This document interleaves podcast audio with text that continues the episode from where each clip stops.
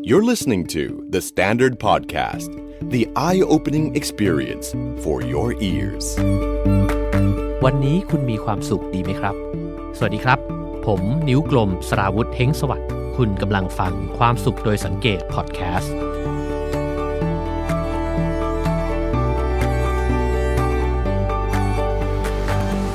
สวัสดีครับ คุณผู้ฟังเคยมีความรู้สึกเกลียดตัวเองบ้างไหมครับ ผมเนี่ย เป็นหนักเลยนะฮะตอนเด็กๆเนี่ยผมมีเรื่องให้เกลียดตัวเองเยอะมากเลยนะครับ ตั้งแต่ผิวพรรณซึ่งผมก็ไม่เข้าใจนะครับป้าก็เป็นคนที่ผิวขาวนะครับ คนจีน แม่ก็คนจีนผิวขาวทำไมผมถึงเป็นคนผิวเข้มได้ขนาดนี้นะครับ แล้วก็นี่ก็เป็นปมอันหนึ่งที่ผมรู้สึกไม่ชอบตัวเองเลย และพยายามที่จะหาวิธีเปลี่ยนมันนะครับ ผมเปิดหนังสือพิมพ์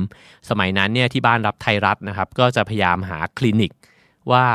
มันมีคอสเปลี่ยนสีผิวให้มันขาวขึ้นมาเนี่ยราคาเท่าไหร่นะครับ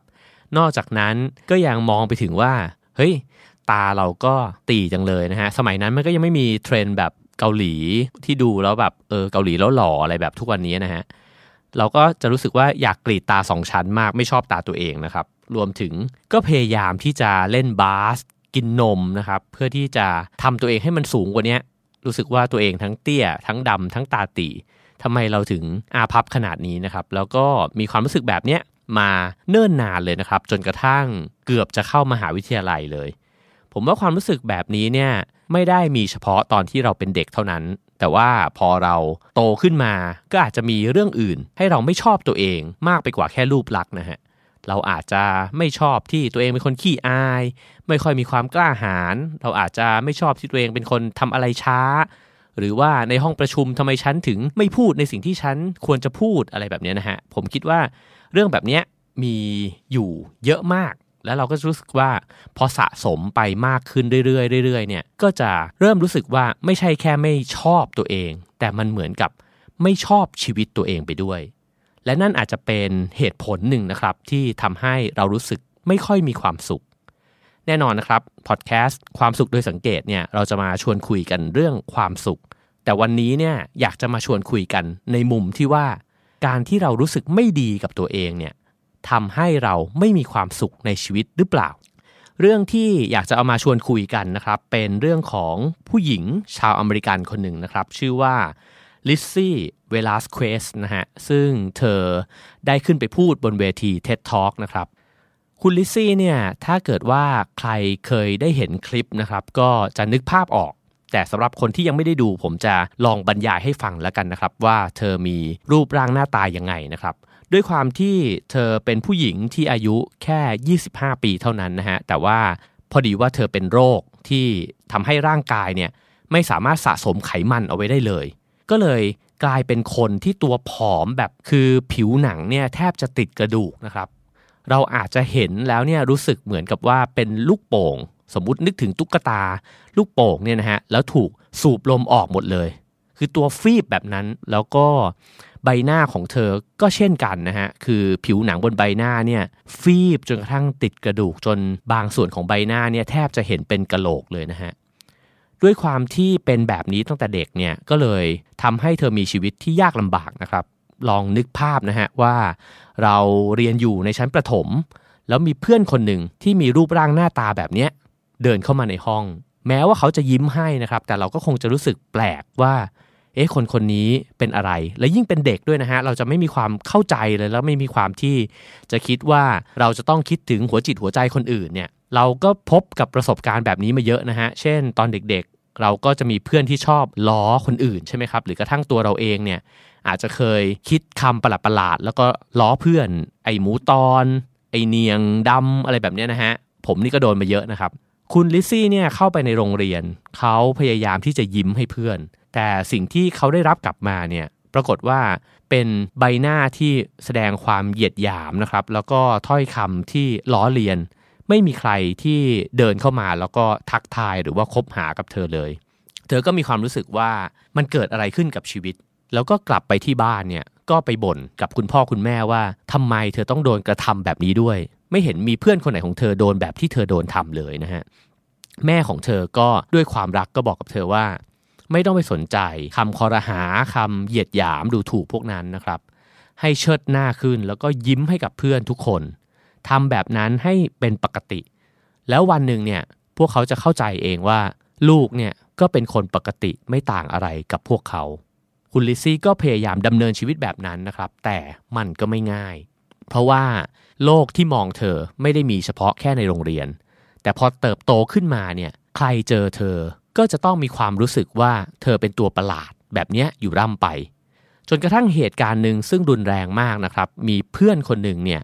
แอบถ่ายคลิปของเธอ แล้วก็เอาไปอัปโหลดลงใน YouTube นะครับ แล้วก็ตั้งชื่อคลิปเนี่ยว่า ผู้หญิงที่น่าเกลียดที่สุดในโลก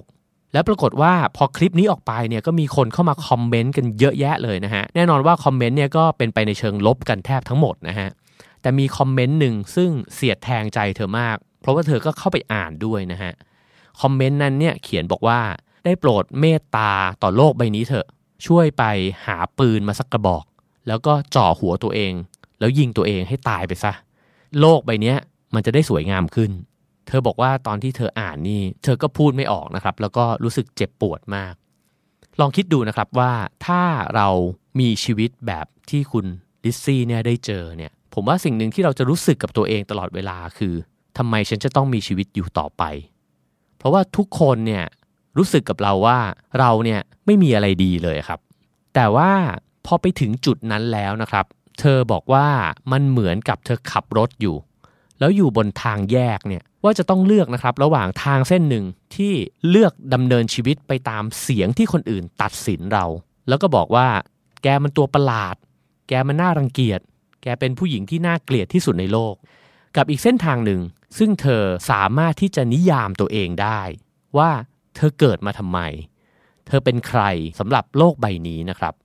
ตรงทางแยกนั้นเนี่ยเธอถามคำถามสำคัญขึ้นมาคำถามหนึ่งครับว่า what defines you อะไรที่นิยามสิ่งที่คุณเป็น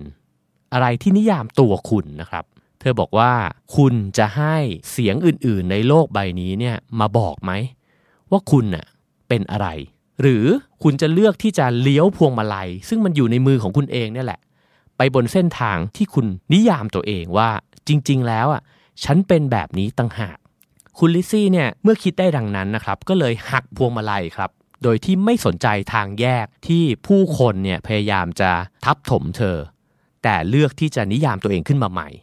แล้วเธอก็เริ่มต้นที่จะทดความฝันลงบนสมุดบันทึกนะครับว่า เธอมีความฝันที่อยากทำอะไรในชีวิตนี้บ้าง ความฝันของเธอเนี่ยก็คืออยากจะสำเร็จการศึกษานะครับ เหมือนอย่างที่เพื่อนๆเธอเนี่ยได้ทำกัน อยากที่จะเขียนหนังสือออกมาเป็นของตัวเองนะฮะ แล้วก็อยากจะเป็นคนที่ขึ้นไปยืนบนเวที แล้วก็พูดให้แรงบันดาลใจกับผู้คน มาถึงทุกวันนี้เนี่ยเธอสำเร็จการศึกษาตามความตั้งใจนะครับ แล้วก็มีหนังสือออกมา 4 เล่มแล้ว นอกจากนั้นเธอยังได้ขึ้นไปบนเวที TED Talk ด้วยนะฮะ นั่นหมายความว่าเธอได้นิยามตัวตนของตัวเองขึ้นมาใหม่ทั้งหมด โดยที่โยนทิ้งเอาคำไม่ดีถ้อยคำที่ผู้คนก่นด่าทั้งหลายเนี่ยเอาไว้ข้างหลัง แล้วก็พิสูจน์ให้โลกเห็นครับว่าจริง ๆ แล้วเธอเป็นแบบนี้ต่างหาก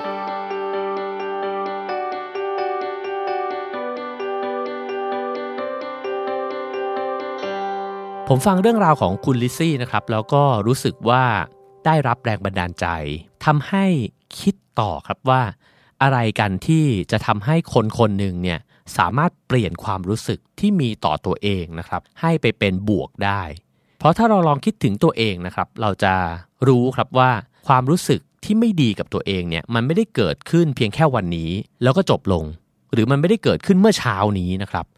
แต่เมื่อเรารู้สึกเกลียดตัวเอง ไม่ชอบตัวเองเนี่ยจริง ๆ มันเป็นความรู้สึกที่สะสมมาเนิ่นนาน มันอาจจะเป็นปมบางปม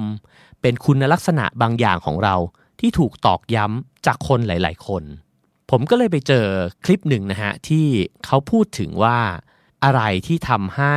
เราเนี่ยไม่ชอบตัวเอง แล้ววิธีการที่จะออกมาจากมัน ในคลิปคลิปนี้นะครับ ซึ่งเป็นคลิปเกี่ยวกับจิตวิทยาเนี่ยเขาบอกว่าเวลาคนเราไม่ชอบสิ่งที่เราเป็นเนี่ยมันจะมีสิ่งหนึ่งครับที่เกิดขึ้นในตัวเรา นั่นก็คือเสียงข้างในตัวเองไอ้เจ้าเสียงข้างในตัวเองเนี่ย มันจะส่งเสียงบอกเราตลอดเวลาว่าเราเป็นแบบเนี้ยแล้วก็ตอกย้ำอยู่อย่างนั้นนะครับ เช่น สมมติว่าเรารู้สึกว่าเราเป็นคนขี้อาย เจ้าเสียงเนี้ยก็จะทักขึ้นมาว่า เฮ้ย ฉันทำไม่ได้หรอก เนี่ย ออกไปยืนต่อหน้าผู้คนเยอะแยะขนาดเนี้ย ฉันทำไม่ได้ หรือถ้าเกิดว่าเราเห็นคนคนหนึ่งที่เราอยากคุยด้วยมากๆในงานปาร์ตี้ เจ้าเสียงนี้ก็จะบอกว่า อย่าเดินเข้าไปเลย เข้าไปคุยแล้วเขาจะอยากคุยกับเธอเหรอ คือเสียงเนี้ยมันจะพูดอยู่ตลอดในทุกโมเมนต์สำคัญนะครับที่เราจะต้องตัดสินใจ แล้วพอมันพูดซ้ำๆซ้ำๆแบบเนี้ยพออยู่ในโมเมนต์บางโมเมนต์มันก็จะพูดขึ้นมาในเชิงว่าตัวเองครับว่า โอ้ยคนอย่างแกนี่มันใช้ไม่ได้เลย คือแกขี้อายแบบเนี้ยแล้วชีวิตมันจะไปต่อได้ยังไง สิ่งที่มันสำคัญครับก็คือเสียงเนี้ยจริง ๆ แล้วต้นต่อมันไม่ใช่เสียงของเราครับ แต่มันเป็นเสียงของคนอื่นที่มองมาที่เรา แล้วตัดสินเรา มันอาจจะเกิดขึ้นตั้งแต่ตอนที่เราเป็นเด็ก มันอาจจะเริ่มต้นขึ้นจากการที่พ่อเราบอกว่า เฮ้ยทำไมไม่กล้าออกไปวิ่งเล่นกับญาติๆล่ะ มันอาจจะเกิดขึ้นในวันที่โรงเรียนมีการแสดง แล้วครูก็บอกทำไมเธอไม่ขึ้นไปบนเวทีล่ะ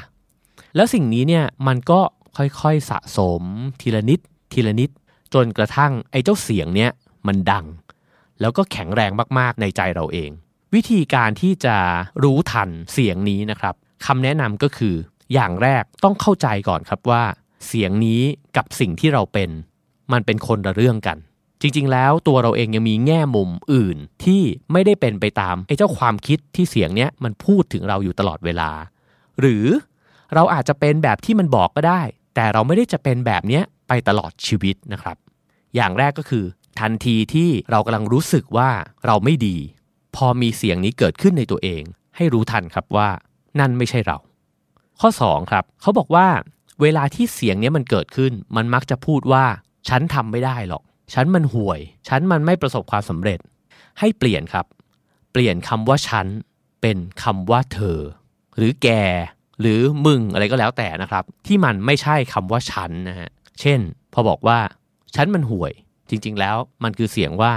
เธอมันห่วย แกมันโง่ แกมันใช้ไม่ได้ แกมันอ้วน แบบนี้นะฮะ ทันทีที่มันเปลี่ยนสรรพนามเนี่ยเราจะรู้เท่าทันว่า เฮ้ย ไม่ใช่ฉันนี่หว่า แต่เป็นคนอื่นเนี่ยกำลังบอกว่าเราเป็นแบบนั้น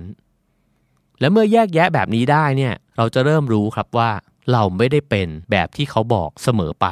หรือคอยดูพรุ่งนี้ฉันจะทำให้ดูว่าฉันไม่ได้เป็นแบบที่เธอบอก ข้อ 3 ก็คือ พอเรารู้ครับว่า แกเป็นนั่นแกเป็นนี่เนี่ย เราอาจจะค่อยๆเห็นนะครับว่าต้นตอของไอความคิดเนี้ยมันมาจากใครกันแน่ มันอาจจะมาจากผู้ใหญ่บางคน อาจจะมาจากครูที่โรงเรียนตอนเด็กมาก อาจจะมาจากสังคมหรือเพื่อนก็เป็นไปได้นะครับ เราอาจจะพบครับว่า วงล้อมของเราบางวงล้อมเนี่ยแหละ ที่พยายามจะสร้างความรู้สึกไม่ชอบตัวเองของเราขึ้นมา แล้วก็ตอกย้ำเราอยู่แบบนั้นจนกระทั่งเราเคยชินนะครับ เราอาจจะยอมรับสิ่งนั้นไปแล้วก็ได้ พื่อนอาจจะแซวเรา จนกระทั่งเรารู้สึกว่ามันเป็นเรื่องธรรมดาไปแล้ว แต่พอเรารู้แล้วเนี่ยเราก็จะค่อยๆเห็นครับว่า เอ้ย งั้นเราอาจจะต้องบอกเพื่อนไหม หรือเราอาจจะคิดว่าไม้บรรทัดบางอย่างที่สังคมบอกกับเราว่า เธอเป็นแบบนั้นเนี่ย เช่น เธออาจจะไม่กล้าแสดงออก ซึ่งไม่ได้หมายความว่าการไม่กล้าแสดงออกเนี่ย มันเป็นคุณลักษณะที่ไม่ดีของมนุษย์นะครับ การไม่กล้าแสดงออก เราอาจจะเป็นคนที่เขียนหนังสือได้ดีมากก็ได้ เราอาจจะทำอะไรบางอย่างที่ไม่จำเป็นจะต้องออกไปสู่สาธารณชนได้ดีมากก็ได้นะครับ และพอรู้แล้วว่าจริง ๆ ไม้บรรทัดเหล่านั้นเนี่ยมีที่มาจากอะไรนะครับ ในวันที่มีเวลามากพอ ลองเขียนสิ่งที่ตัวเองได้ยินนะครับ ในตัวเองออกมาใส่กระดาษครับว่า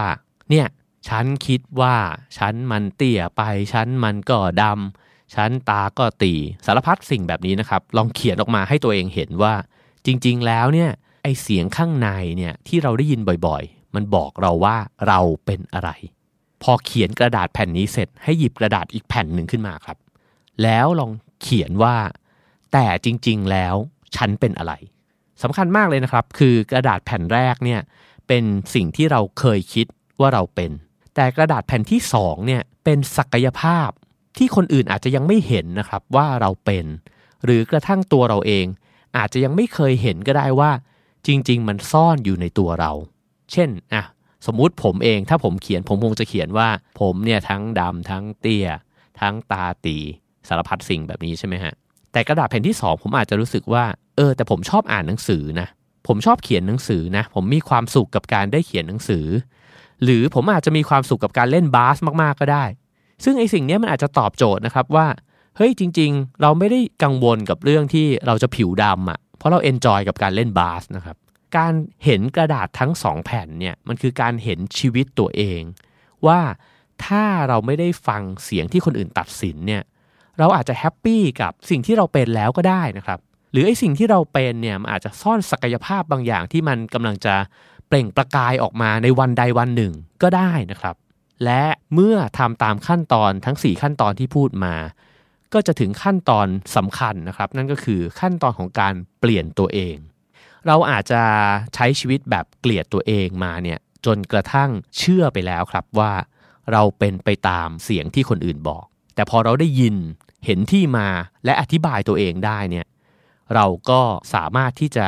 ลุกขึ้นมาแล้วก็บอกว่าเราจะเป็นในแบบที่เราคิดว่าเราเป็น หรือเราจะเป็นในอนาคต เช่น ถ้าเราไม่พอใจกับการที่เราเป็นคนขี้อาย พอรู้แล้วเนี่ยผมว่าเราอาจจะเริ่มต้นที่จะปฏิสัมพันธ์กับผู้คนนะครับ อย่างกล้าหาญมากขึ้นนะครับ แล้วมันก็จะค่อยๆ เปลี่ยนแปลงนะครับ ในสิ่งที่คนอื่นตัดสินเรา สิ่งที่มันเปลี่ยนไปเนี่ยก็คือพลังในตัวเองที่กล้านะครับที่จะลุกขึ้นมาแล้วบอกว่าไม่จริง ฉันไม่ได้เป็นคนแบบที่ฉันเกลียด ซึ่งทั้งหมดนั้นมันก็อาจจะเริ่มต้นจากการยอมรับนะครับในมุมหนึ่งที่เราเป็นจริง ๆ แต่มนุษย์ไม่ได้มีมุมเดียว พอรู้เทคนิคเหล่านี้แล้วเนี่ยผมนึกถึงชีวิตของคุณลิซซี่นะครับว่าถามว่าวันที่เธอตัดสินใจหักพวงมาลัยเลี้ยวไปบนเส้นทางที่เธอจะนิยามชีวิตตัวเองเนี่ยรูปร่างหน้าตาของเธอเปลี่ยนไปไหม ไม่ได้เปลี่ยนนะครับ สิ่งที่เปลี่ยนเนี่ยคือจริง ๆ แล้ว คุณลิซซี่พยายามจะบอกว่าชีวิตมนุษย์หนึ่งคน มันมีแง่มุมมากกว่าแง่มุมแคบๆที่คนอื่นชอบมองกัน และผมว่าชีวิตทุกคนก็ไม่ต่างจากชีวิตของคุณลิซซี่ คือเรามีแง่มุมอื่นที่มันจะเปล่งประกายออกมาได้เช่นกัน และเมื่อแสงสว่างของแง่มุมนั้นมันเปล่งประกายออกมาเนี่ย เงามืดที่มันเคยทาบทับ มุมหนึ่งของตัวตนของเรานะครับ ผมว่ามันกลับจะค่อยๆส่องสว่างขึ้น เหมือนเวลาที่เราเห็นว่าคุณลิซี่พูดถึงคุณลักษณะของตัวเองเนี่ยด้วยความรู้สึกว่าเขาพลิกมันให้กลายเป็นพลังนะครับในการที่จะทำให้ตัวเองเนี่ยก้าวขึ้นบันไดไปสู่ความฝันที่ตัวเองคิดไว้นะครับ และทั้งหมดนั้นนะครับก็คือหนึ่งในปัจจัยที่ผมคิดว่าเป็นเรื่องที่น่าคิดมากๆ ว่าเมื่อเราดำเนินชีวิตมาจนถึงจุดหนึ่งแล้วเนี่ยทำไมเราถึงรู้สึกว่าชีวิตไม่ค่อยมีความสุขคำถามสำคัญก็คือว่า เรา เกลียดตัวเองในแง่มุมไหนอยู่หรือเปล่า แล้วเรายอมให้ใคร นิยามเรากันแน่นะครับ วันไหนที่เรากล้าที่จะลุกขึ้นมา แล้วนิยามตัวเองได้ แล้วใช้เวลาข้างหน้าเนี่ยไปกับการที่ทำให้นิยามนั้นเนี่ย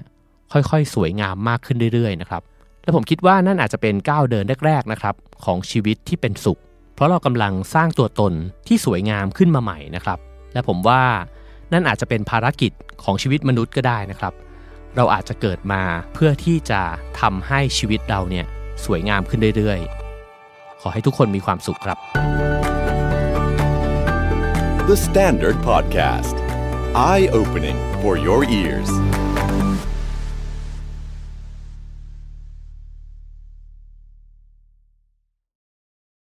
You're listening to The Standard Podcast, the eye opening experience for your ears. วันนี้คุณมีความสุขดีไหมครับ สวัสดีครับ ผมนิ้วกลมสราวุธเฮงสวัสดิ์ คุณกำลังฟังความสุขโดยสังเกตพอดแคสต์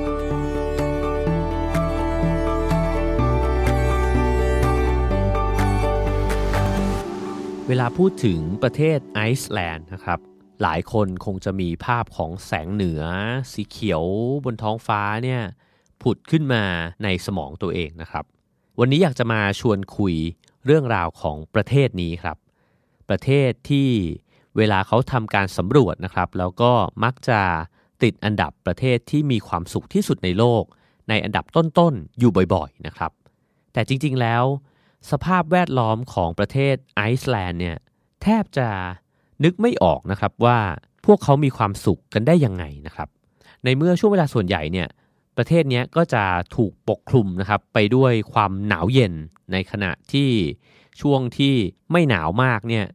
ภูมิอากาศก็แปรปรวนนะครับ ผมจะสังเกตเห็นอยู่เรื่อยๆเลยเวลาที่เพื่อนๆ ไปเที่ยวไอซ์แลนด์เนี่ยรูปที่ถ่ายออกมาน้อยครั้งมากครับที่เราจะเห็นแสงแดด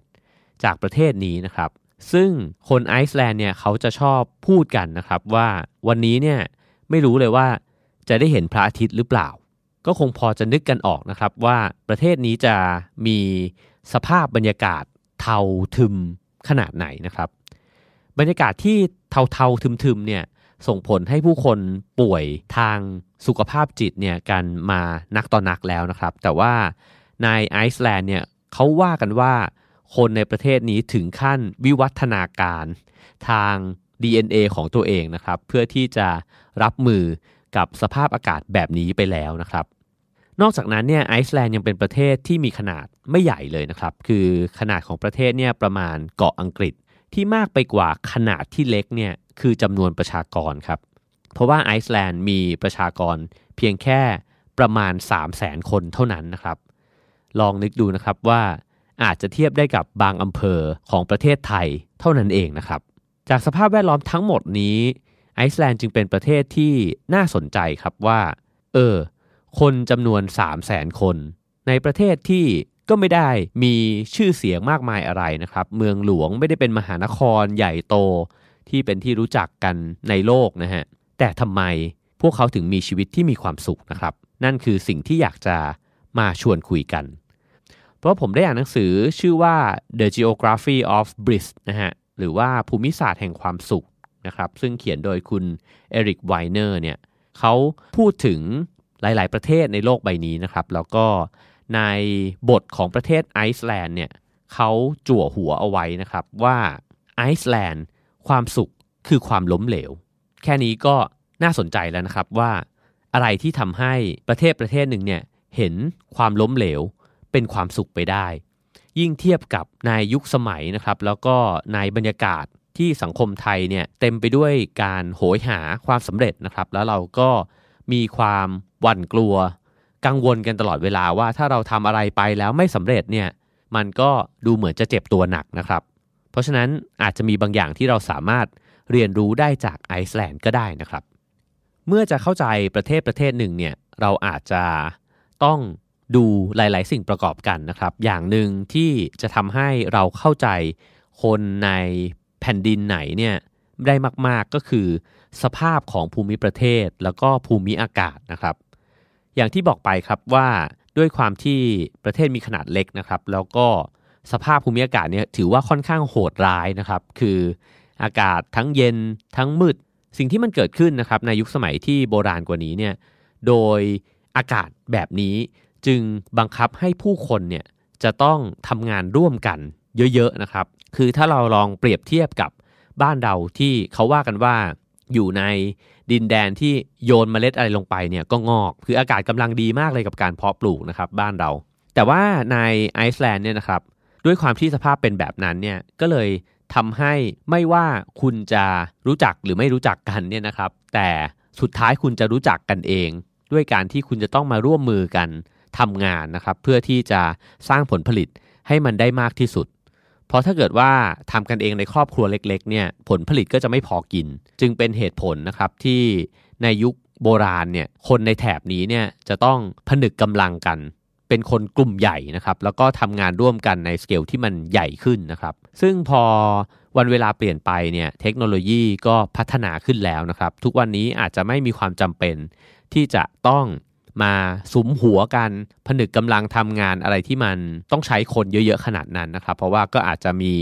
เครื่องจักรมีเทคโนโลยีมาช่วยแล้วนะครับ แต่สิ่งหนึ่งที่มันไม่เปลี่ยนไปเนี่ยก็คือความรู้สึกของความเป็นเครือญาติกัน ความรู้สึกของการร่วมมือกันนะครับ สิ่งนี้เนี่ยยังคงเป็นวัฒนธรรมของชาวไอซ์แลนด์อยู่ อีกอย่างหนึ่งนะครับนอกจากเรื่องของความหนาวเย็นเนี่ยนะครับ ก็คือเรื่องของความไม่แน่นอนของธรรมชาติ ด้วยสภาพภูมิอากาศที่มันแปรปรวนมากๆนะครับ รวมถึงการที่เป็นพื้นที่ที่มีแผ่นดินไหวอยู่บ่อยครั้ง แม้ว่าแผ่นดินไหวในไอซ์แลนด์เนี่ยไม่ได้ไหวคลืนแบบว่าจะพังตึกพังบ้านแบบนั้นนะครับ แต่ว่าอาการที่แผ่นดินเนี่ยโยกสั่นอยู่ตลอดเวลาแล้วก็บ่อยมากเนี่ยนะครับทำให้ผู้คนเนี่ยมีความตระหนักอยู่ตลอดเวลาเลยว่า ธรรมชาติพร้อมจะเล่นงานพวกเขาเสมอ แล้วชีวิตเนี่ยวางอยู่บนความไม่แน่นอนมาก ๆนะครับ สิ่งที่มันเกิดขึ้นแบบนี้เนี่ยทำให้ความรู้สึกว่าตัวเองเจ๋งของผู้คนเนี่ยก็ลดลงไปด้วยนะครับ ผมเนี่ยคิดถึงตอนที่ไปเดินเขานะครับที่เนปาลแล้วก็ยิ่งผู้คนที่อยู่บนเขาสูงขึ้นไปเท่าไหร่เนี่ยเราจะยิ่งรู้สึกเลยว่าความรู้สึกว่าตัวเขาเองมีความ เจ๋งหรือว่ามีความโอ้อวดอะไรเงี้ยนะครับ มันก็จะยิ่งน้อยลงมากเท่านั้น ผมเชื่อว่ายิ่งคนเราอยู่ใกล้ชิดกับธรรมชาติที่ใหญ่ แล้วก็แสดงพลังของความไม่แน่นอน คือต้องพึ่งพากับธรรมชาติมากแค่ไหนเนี่ยก็ยิ่งเคารพในสิ่งที่ใหญ่กว่าตัวเองนะครับ แล้วก็สำนึกอยู่ตลอดเวลาว่าเราไม่ได้สำคัญเราไม่ได้เจ๋งนะครับ ซึ่งสิ่งนี้เนี่ยก็ทำให้คนไอซ์แลนด์เนี่ย มีความสัมพันธ์กันในลักษณะที่เป็นเพื่อนแล้วก็ไม่ได้มีความแข่งขันหรือว่าเอาชนะกันขนาดนั้นนะครับ และอีกสิ่งหนึ่งซึ่งก็แทรกเข้ามาในส่วนของความไม่แน่นอนนี้ด้วยเนี่ยก็คือวัฒนธรรมของการดื่ม คือไอซ์แลนด์เนี่ยเป็นประเทศที่ผู้คนดื่มเหล้าดื่มเบียร์กันเนี่ยแบบหนักมากนะครับ เขาบอกว่ามันเป็นเพราะว่าในโบราณกาลเนี่ยเขาบอกว่ามันเป็นเพราะว่าความไม่แน่นอนในอดีตเนี่ย ทำให้พวกเขาเนี่ยเวลากินเนี่ยกินกันเต็มที่ดื่มก็เลยดื่มกันเต็มที่นะครับ เพราะว่าเวลาที่มีอาหารอุดมสมบูรณ์เนี่ยก็ซัดกันเข้าไปเลย เพราะไม่รู้ว่าหมดจากล็อตนี้ไปเนี่ยล็อตหน้าเนี่ยจะอุดมสมบูรณ์อีกเมื่อไหร่ แล้วเบียร์ที่นู่นเนี่ยหรือว่าเครื่องดื่มแอลกอฮอล์ทั้งหลายเนี่ยนะครับเขาบอกว่าในผับก็จะรู้สึกว่าแพงมาก ทุกคนก็จะดื่มจากบ้านล่วงหน้าไปก่อนเลยนะฮะเรียกว่าอุ่นเครื่องเมากันไปก่อน แล้วก็ไปต่อกันอีกนิดนึงก็จะเมาหนักแล้วนะครับ ผ่านจากเรื่องของความหนาวเย็นนะครับ แล้วก็เรื่องของความไม่แน่นอนของธรรมชาติทั้งหลายนะครับ ก็มาถึงเรื่องของความมืดนะครับ อย่างที่เล่าไปว่าในหนังสือเล่มนี้เขาก็เล่าเช่นกันนะครับว่าคนที่นั่นเนี่ยจะพูดกันแทบจะติดปากเลยว่าเออไม่รู้วันนี้เนี่ยแดดจะออกไหมวันนี้เราจะได้เห็นดวงอาทิตย์หรือเปล่านะครับ แต่ว่าเมื่อผู้เขียนคนนี้เนี่ยเขาถามชาวไอซ์แลนด์นะครับว่าคุณรับมือกับความมืดแบบนี้ยังไง ลองนึกสภาพนะครับ เราอาจจะอยู่ในบ้านเมืองที่แดดออกกันอยู่เรื่อยๆจนกระทั่งเราต้องบ่นว่าจะร้อนไปถึงไหนนะครับ แต่ว่าถ้าเราลองคิดดูว่าในฤดูฝนเนี่ยซึ่งฝนตกติดต่อกันหลาย ๆ วันนะครับ เราก็จะเริ่มรู้สึกหดหู่นะครับ แต่ว่าฝนเมืองไทยก็ยังปราณีนะฮะคือตกได้ไม่นานก็อ่าเดี๋ยวก็แดดออกแล้วนะครับ แต่ในบ้านเมืองที่ทึบทึมเนี่ยอยู่ยาวนานเนี่ยมันก็เป็นโลกที่จำเป็นจะต้องรับมือเหมือนกันนะครับว่าเราจะ อยู่ร่วมกับอากาศทึมๆแบบนี้ยังไงให้มีความสุขนะครับ คนไอซ์แลนด์เนี่ยตอบกับผู้เขียนนะครับว่าผมบอกอะไรคุณอย่างหนึ่งนี่คือปรัชญาสำคัญของการอยู่ที่นี่นะครับ เขาบอกว่าเรื่องของความมืดเนี่ยจงอย่าต่อสู้กับมัน จงโอบรับมัน อืมฟังแล้วก็เหมือนกำปั้นทุบดินนะครับ แต่ว่ามันก็ทุบมาที่หัวใจด้วยนะครับว่าก็จริงเนาะคือ คุณจะไปสร้างดวงอาทิตย์ขึ้นมา เพื่อที่จะจัดการกับความมืดเนี่ยก็คงจะไม่ใช่ใช่ไหมครับ คือธรรมชาติใหญ่ไปกว่านั้น แล้วสิ่งที่ปรับได้เนี่ยอาจจะไม่ใช่ปรับธรรมชาติ แต่คือการปรับใจยอมรับเพียงคุณโอบรับความมืดเนี่ยความมืดก็เป็นเพื่อนได้เหมือนกัน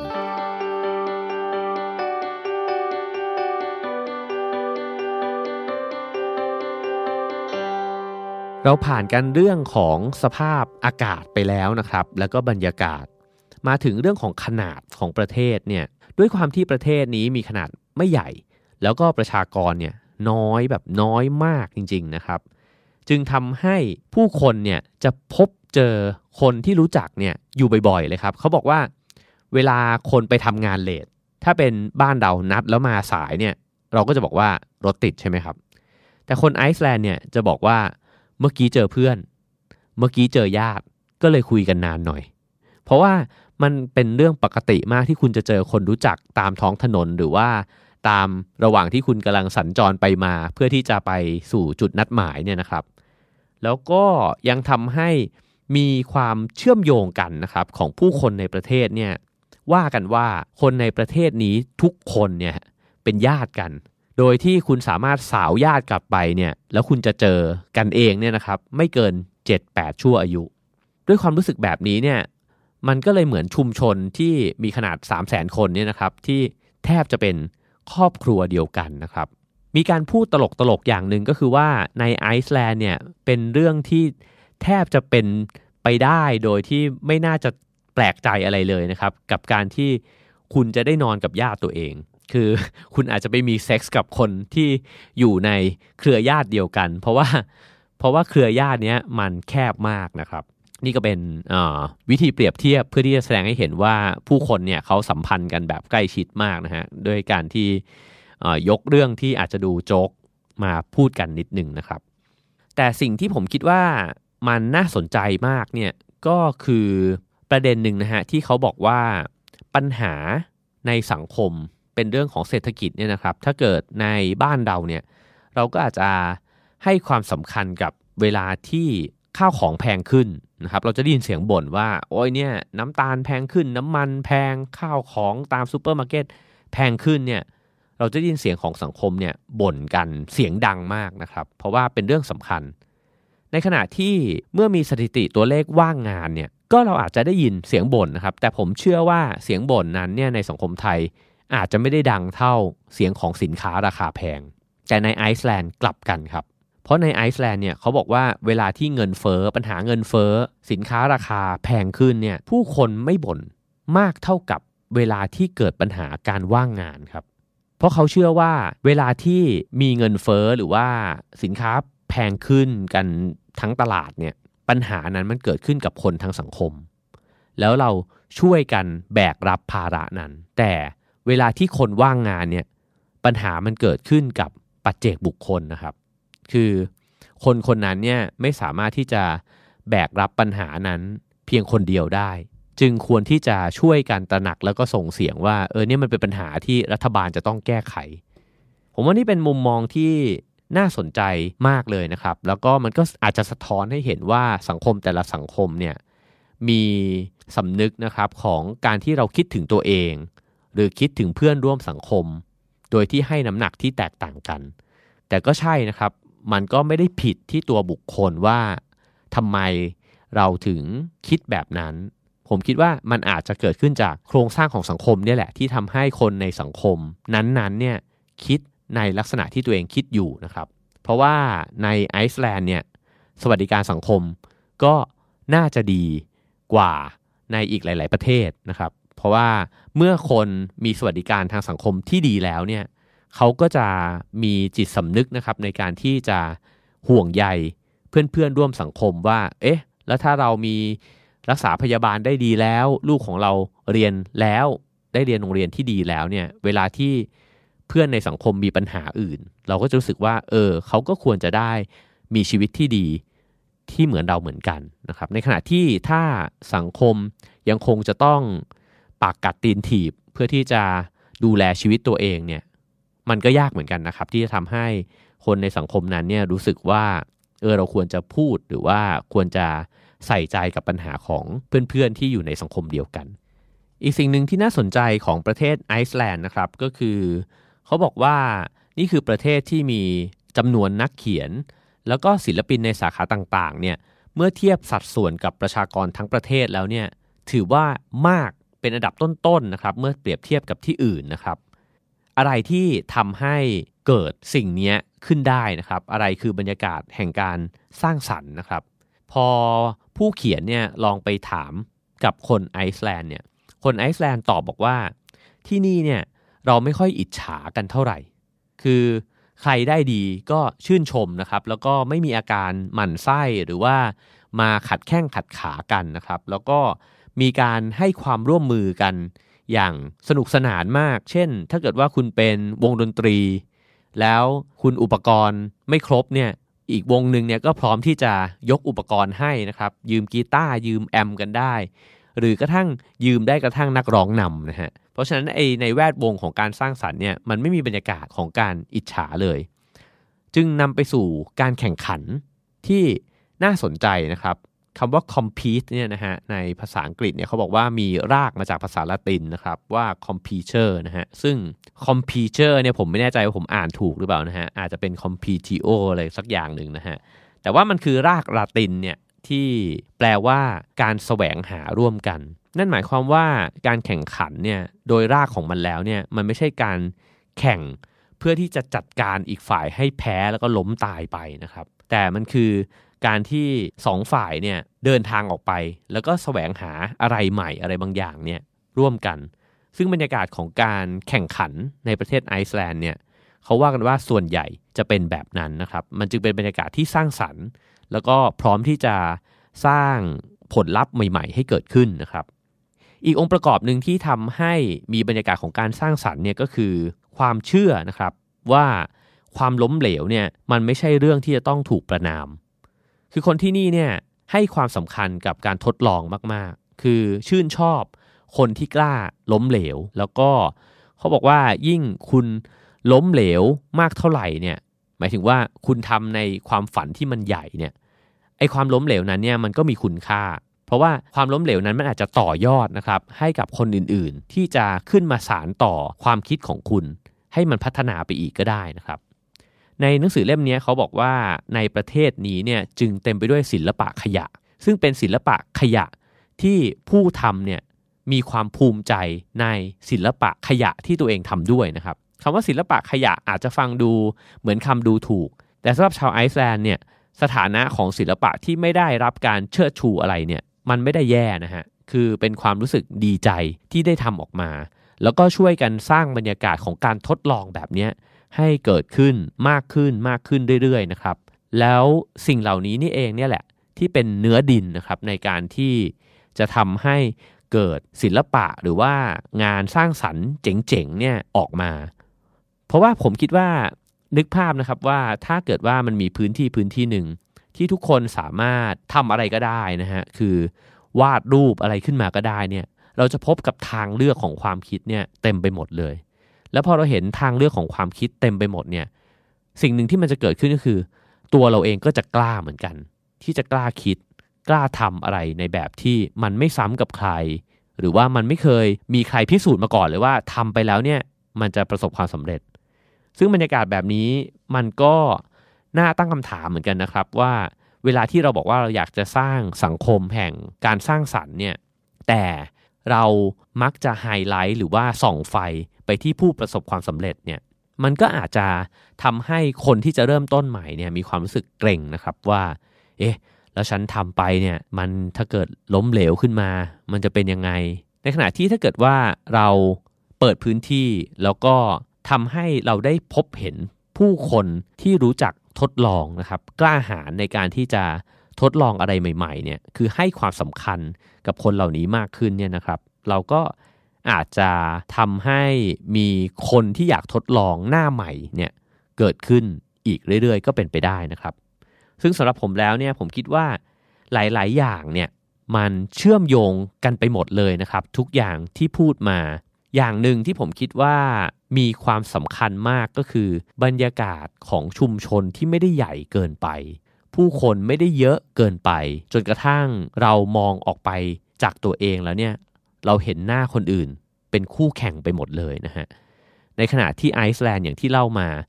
เขาหันหน้าไปมองเนี่ยเขาเห็นเพื่อน แล้วเวลาที่เราเห็นคนร่วมสังคมเป็นเพื่อนเนี่ย เราก็จะรู้สึกว่าเราไม่ต้องเอาชนะ แต่เราอยู่ร่วมกันนะครับ เพราะฉะนั้นเนี่ยจากที่เล่ามาเนี่ยผมคิดว่าโดยสภาพภูมิประเทศ ภูมิอากาศจำนวนประชากรเนี่ยนำมาซึ่งความรู้สึกของการเป็นเพื่อนกันในสังคม แน่นอนนะครับ ผมคิดว่าโครงสร้างทางเศรษฐกิจ ก็น่าจะมีผลด้วยสวัสดิการของสังคมต่างๆ ที่อยู่ในเกณฑ์ที่ค่อนข้างดีเนี่ยก็ทำให้คนไม่มีความแข่งขันกันเยอะ บรรยากาศที่ไม่แข่งขัน ไม่อิจฉากันนะครับ เพื่อที่จะอยู่ร่วมกัน แล้วก็ต่อสู้กับสภาพอากาศ สภาพภูมิประเทศนะครับที่อาจจะรู้สึกว่ามันไม่ค่อยน่าอยู่ แต่มันกลับน่าอยู่มากๆ เพราะว่าบรรยากาศที่มนุษย์ด้วยกันนี่แหละ ที่ช่วยกันสร้างขึ้นมานะครับ แล้วบทความที่เขียนเกี่ยวกับไอซ์แลนด์นี้นะครับ ก็มีประโยคหนึ่งที่ชาวไอซ์แลนด์เนี่ยได้พูดขึ้นมานะครับ ในช่วงท้ายๆของบทความเนี่ยว่าสำหรับเขาเนี่ยความสุขกับความเศร้าเนี่ยมันไม่ใช่เรื่องตรงข้ามกันนะครับ คือคนคนหนึ่งเนี่ยสามารถที่จะมีความสุข แล้วก็มีความเศร้าเนี่ย ไปพร้อม ๆ กันได้ ผมคิดว่าเออนี้ก็น่าสนใจตรงที่ว่าบางวันที่เรารู้สึกว่าเราเศร้ามากเลย เช่นเราอาจจะเศร้ามากเลยก็ได้กับเรื่องความรักนะครับ แต่เราอาจจะเป็นสุขก็ได้ที่ได้กินอาหารอร่อย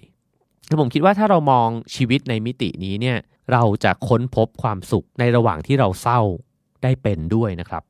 มันก็เลยทำให้คิดถึงคำพูดของคนไอซ์แลนด์ที่ตอบกับผู้เขียนคนนี้นะฮะไว้ใน ตอนต้นที่ผมเล่าให้ฟังนะครับว่าการที่จะอยู่ร่วมกับความมืดเนี่ยคือจงอย่าต่อสู้กับมัน จงโอบรับมัน แล้วผมว่าก็คล้ายๆกันนะครับกับ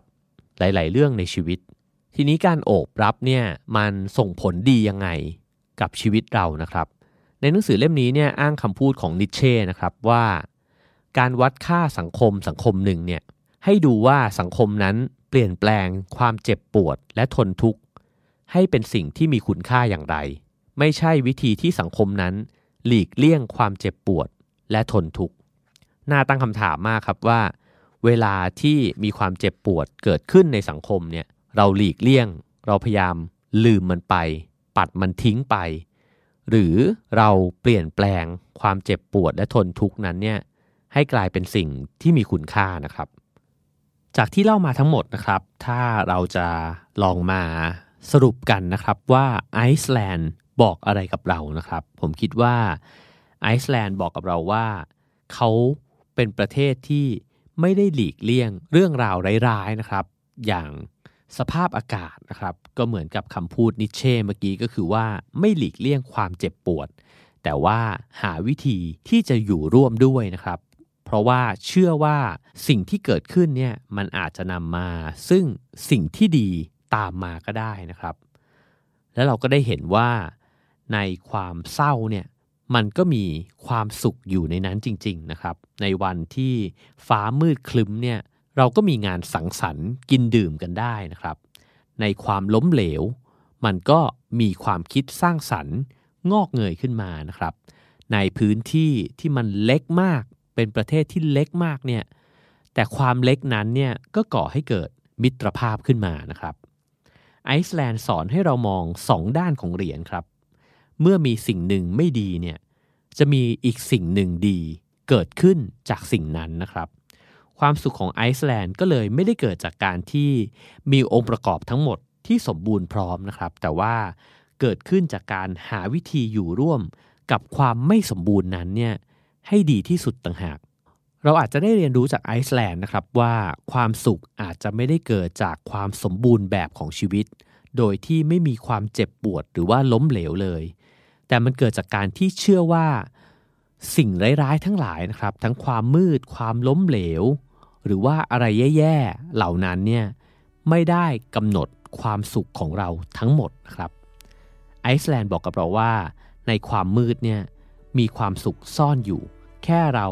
อย่าเอาไปแต่จ้องมองท้องฟ้ามืดๆนะครับ เพราะว่าท่ามกลางฟ้ามืดๆแบบนั้นเนี่ยเรายังสามารถสร้างสรรค์ชีวิตที่มีความสุขของเราได้ ขอให้ทุกคนมีความสุขครับ The Standard Podcast Eye Opening for Your Ears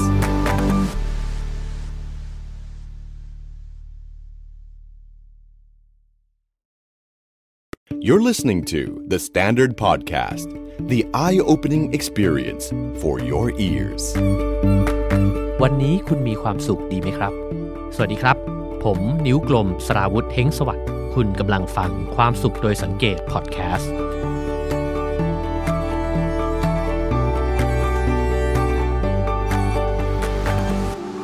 คุณไว้ใจคนใกล้ตัวคุณมากน้อยแค่ไหนครับ ที่ถามแบบนี้เนี่ยนะครับ เพราะว่า ความไว้ใจเนี่ยครับเป็นหนึ่งในปัจจัยหรือว่าองค์ประกอบของความสุขของคนเรานะครับ อีกครั้งนะครับที่ผมหยิบหนังสือไหนว่าเก่งไงทำไมไม่มีความสุขนะครับ หรือว่า if you are so smart why aren't you happy นะครับของคุณราชรากุณาธานนะครับ มาเล่าสู่กันฟังอีกครั้งหนึ่งนะครับ แล้วก็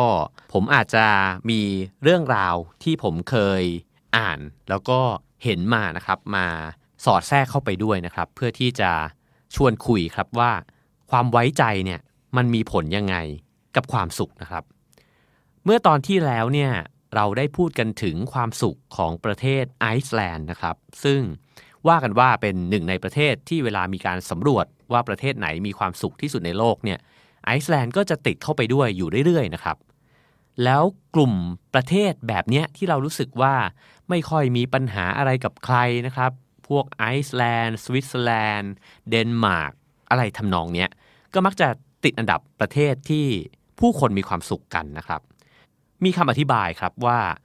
คนในประเทศเหล่านี้เนี่ยที่เขามีความสุขเนี่ยคราวที่แล้วนะครับ เราพูดกันถึงเรื่องว่าประชากรน้อยใช่ไหมครับ แล้วก็ผู้คนเนี่ยรู้จักกัน แทบจะเดินมาแล้วก็เจอกับคนรู้จักเนี่ยโดยบังเอิญได้ทุกวันเลยนะฮะ ซึ่งก็อาจจะสร้างความรู้สึกของความเป็นครอบครัวเดียวกันขึ้นมานะครับ อีกคำอธิบายหนึ่งซึ่งน่าจะต่อเนื่องมาจากเหตุผลนั้นนะครับ ก็คือว่าในประเทศแบบนี้เนี่ยเขาบอกว่าผู้คนอยู่กันด้วยความรู้สึกว่าไว้ใจคนต่างๆ ที่เดินสวนมาสวนไปกันนะครับ ผมว่าความรู้สึกแบบนี้เนี่ยเราอาจจะเคยได้สัมผัสนะครับ เวลาที่เราไปเที่ยวหรือว่าไปใช้ชีวิตอยู่ในบางพื้นที่หรือบางประเทศนะครับ ผมว่าอันหนึ่งที่น่าจะรู้สึกกันนะครับก็คือเวลาที่ไปเที่ยวญี่ปุ่น แล้วถ้าเกิดทำของหายครับหรือว่าลืมของไว้ที่ร้านอาหารหรือที่ใดที่หนึ่งเนี่ยเราจะมีความรู้สึกว่าไม่ค่อยตกใจ คือมันก็ตกใจอยู่นะครับ แต่ว่าไม่กังวลว่ามันจะหายแน่ๆครับ คือมีความเชื่อใจว่าน่าจะได้ของคืนนะครับ แล้วก็ผมเองเนี่ยเคยลืมกล้องลืมแจกันที่เพิ่งซื้อมาอะไรเงี้ยนะครับ ไว้ในร้านอาหาร แล้วก็มารู้สึกตัวอีกที ก็กลับไปเอาที่ร้านเนี่ยเขาก็เก็บไว้ให้ หรือกระทั่งว่าเคยมีการลืมฮาร์ดดิสก์นะครับไว้ในรถไฟชินคันเซ็นนะครับ ก็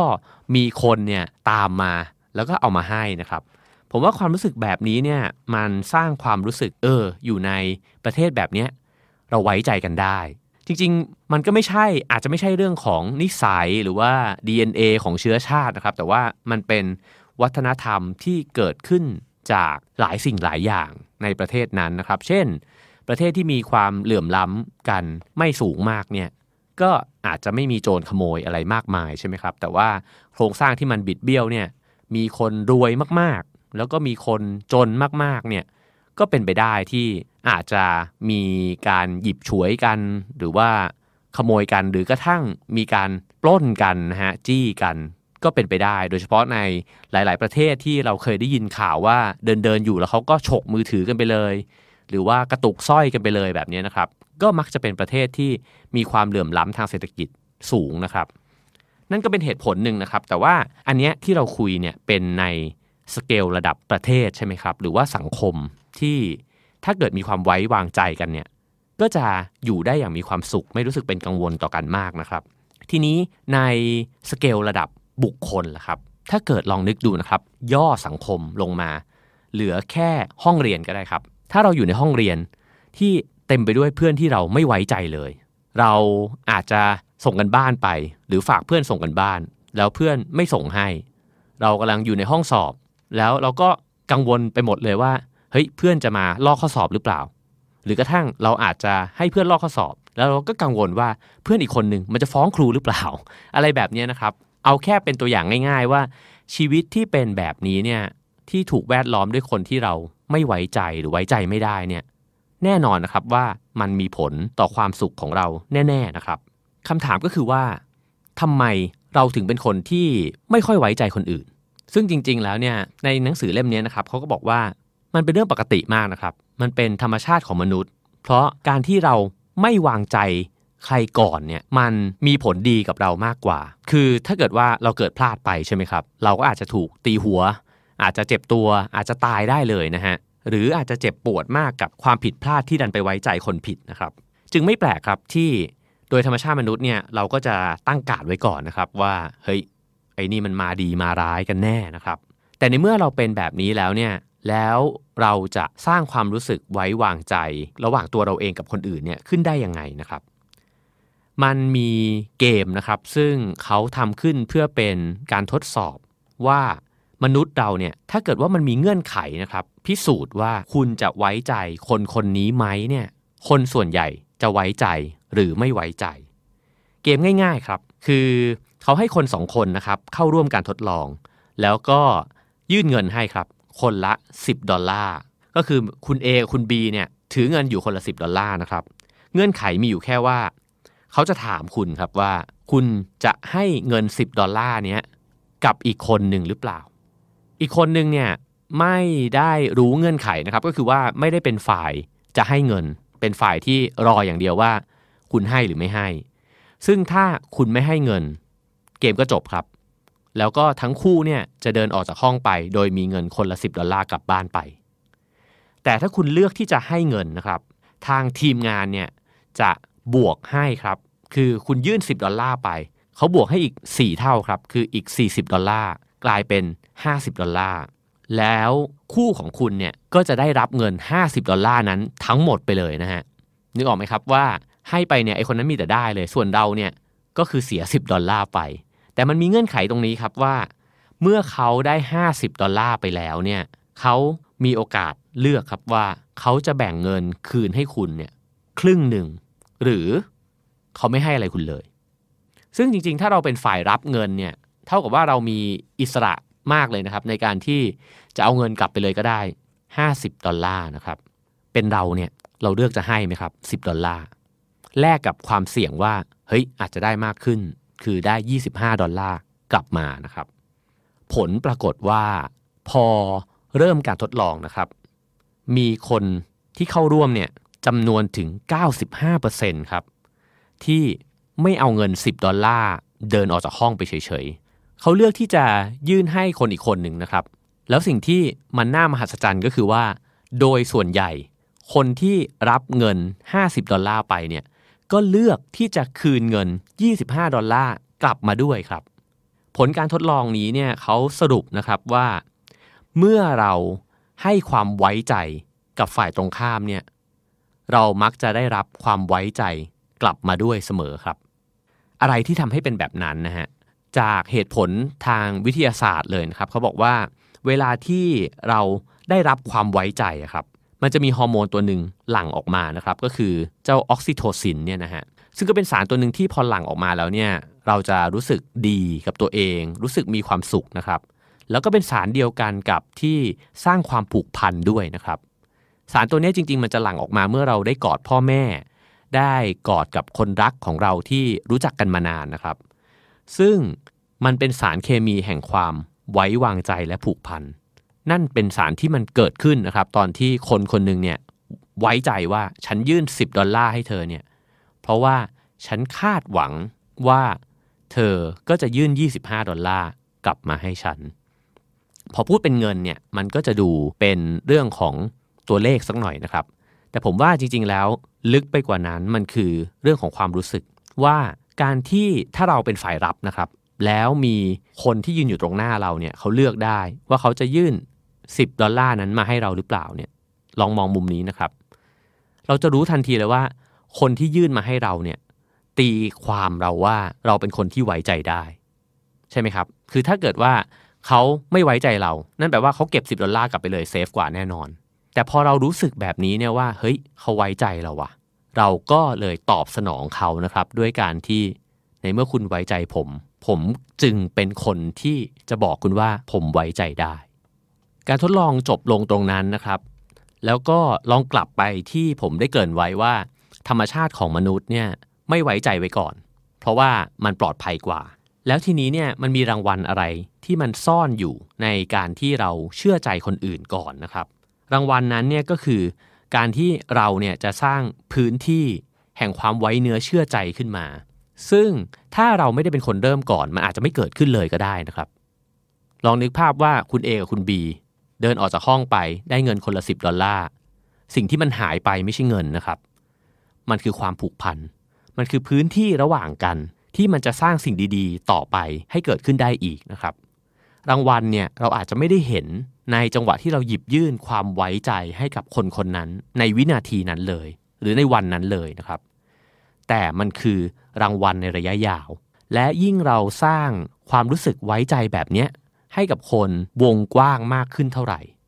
ตัวเราเองเนี่ยแหละครับที่จะได้อยู่ในโลกที่แวดล้อมไปด้วย คนที่เราไว้ใจเขา และจำนวนมากเนี่ยก็จะเป็นคนที่ไว้ใจได้ และเขาก็จะไว้ใจเราเช่นกันนะครับ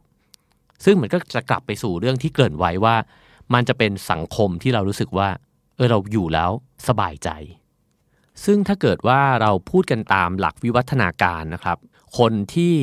เอาตัวรอดได้เก่งเนี่ยก็จะอยู่รอดสืบเผ่าพันธุ์ได้ใช่ไหมครับ คนที่ไม่ไว้ใจคนอื่นเนี่ยโดยอัตโนมัติเนี่ยน่าจะเป็นคนที่อยู่รอดได้มากกว่า เพราะว่าคนที่แบบหัวอ่อนมากๆ ไว้ใจไปหมดทุกคนเลยเนี่ยน่าจะโดนหลอก ถูกฆ่าถูกเอาไปต้มยำทำแกงกันจนหมดแล้วนะครับ เราก็เป็นลูกหลานของคนที่ขี้สงสัยครับ แล้วก็ไม่ชอบคนที่มาโกงเรา เพราะฉะนั้นเนี่ยในความสัมพันธ์เนี่ยถ้าเกิดว่ามีใครคนหนึ่งโกงในความสัมพันธ์นะครับ ไม่ซื่อสัตย์เอาเปรียบ สิ่งนี้จะเป็นสิ่งที่เจ็บปวดมากในความสัมพันธ์เรา ในเมื่อเป็นแบบนั้นนะครับ เราก็เลยรู้สึกว่าเมื่อมองไปรอบๆตัว โดยเฉพาะคนที่เราเพิ่งรู้จักใหม่ๆเนี่ยเราก็จะต้องตั้งข้อสงสัยไว้ก่อนว่า ไว้ใจได้ไหมนะครับ แต่จริงๆแล้วเนี่ยมีการสำรวจนะครับ แล้วก็ทำวิจัยออกมาเลยนะครับเขาบอกว่า คนส่วนใหญ่เนี่ยสามารถเชื่อใจได้มากกว่าที่เราคิดนะครับ แล้วก็ผลลัพธ์เนี่ยออกมาว่ามีเพียงแค่ 5%เท่านั้นเองที่เป็นคนที่ไว้ใจไม่ได้เลย โดยทั่วไปเนี่ย คนจะอยู่กลางๆครับ ระหว่างอาจจะไว้ใจได้ก็ได้ หรือไม่น่าไว้ใจก็ได้ ทั้งนี้ทั้งนั้นเนี่ยมันอยู่ที่ว่าเราทำอะไรกับเขา คือเขาอาจจะเป็นคนแย่มากก็ได้ แต่นั่นอาจจะเป็นเพราะว่าเราไปตั้งแง่กับเขาก่อนทำให้เขารู้สึกว่าเฮ้ยเขาก็ไม่ไว้ใจเราเหมือนกันนะครับ เหตุผลที่เราไม่ค่อยไว้ใจใครเนี่ยก็เป็นเพราะว่าเราเนี่ยอยู่ในโลกที่เต็มไปด้วยข่าวสารที่แย่ๆทั้งนั้นนะครับ ลองนึกดูนะครับว่าเราเปิดโทรศัพท์มือถือขึ้นมาเนี่ยจะเต็มไปด้วยเรื่องราวที่มันเป็นเรื่องไม่น่าไว้ใจอะครับ เช่น มีคนขับรถชนแล้วก็หนีไป มีคนเมาแล้วก็อารวาสหรือว่ามีการนอกใจกันของสามีภรรยา คนดังดาราทั้งหลายอะไรแบบนี้นะครับ หรือโลกก็อาจจะกำลังจะเกิดสงครามจากคนที่สู้รบกัน เต็มไปด้วยเรื่องราวแบบนี้นะครับในแต่ละวัน เราก็เลยรู้สึกว่า โอ้โห โลกนี้มันเต็มไปด้วยคนที่พร้อมที่จะทำร้ายเราตลอดเวลาเลย บวกกับอีกธรรมชาติหนึ่งของมนุษย์นะครับ ที่มักจะจดจำเรื่องแย่ได้ลึก แล้วก็มากกว่าเรื่องดีนะครับ ลองนึกดูนะครับว่าในชีวิตนี้เนี่ยคุณจำคนที่เคยยืมเงินคุณไป แล้วไม่คืนเนี่ยได้ไหม ผมว่าถ้าใครมีเหตุการณ์นี้ในชีวิตนะครับ จะแวบขึ้นมาทันทีเลยว่าจำได้ เคยจำได้ไหมว่าเพื่อนที่เราไว้ใจมากๆ เนี่ย แล้วเขาทำในสิ่งที่เรานึกไม่ถึงหักหลังเรา หรือว่าทำในสิ่งที่มันทำให้เราเจ็บปวด ถ้ามีเนี่ยผมว่าจะแวบขึ้นมาเลยนะครับ หรือคนรักเราเกิดไม่ซื่อสัตย์กับเรา สิ่งเหล่านี้เนี่ยมันเป็นสิ่งที่เราจำได้ลึกและชัดมากเลยนะครับ แต่ถ้าถามว่ามีใครเคยเลี้ยงก๋วยเตี๋ยวคุณไหมหรือว่ามีใครเคยทำอะไรให้คุณรู้สึกว่ามีความสุขรู้สึกดีมากๆนะครับ สิ่งเหล่านี้เนี่ยกับไม่เป็นที่จดจำนะครับ แล้วก็ไม่ค่อยถูกนับว่า เออ มันเป็นเรื่องหนึ่งเลยนะ ที่เราควรจะจดใส่สมุดบันทึกของชีวิตเอาไว้นะครับ สมุดบันทึกชีวิตของเราเนี่ยก็เลยเต็มไปด้วยข้อควรระวัง เต็มไปหมดเลยนะฮะเพราะว่าเราจดจำไอ้สิ่งที่มันพร้อมจะทำร้ายเราเนี่ยมากกว่า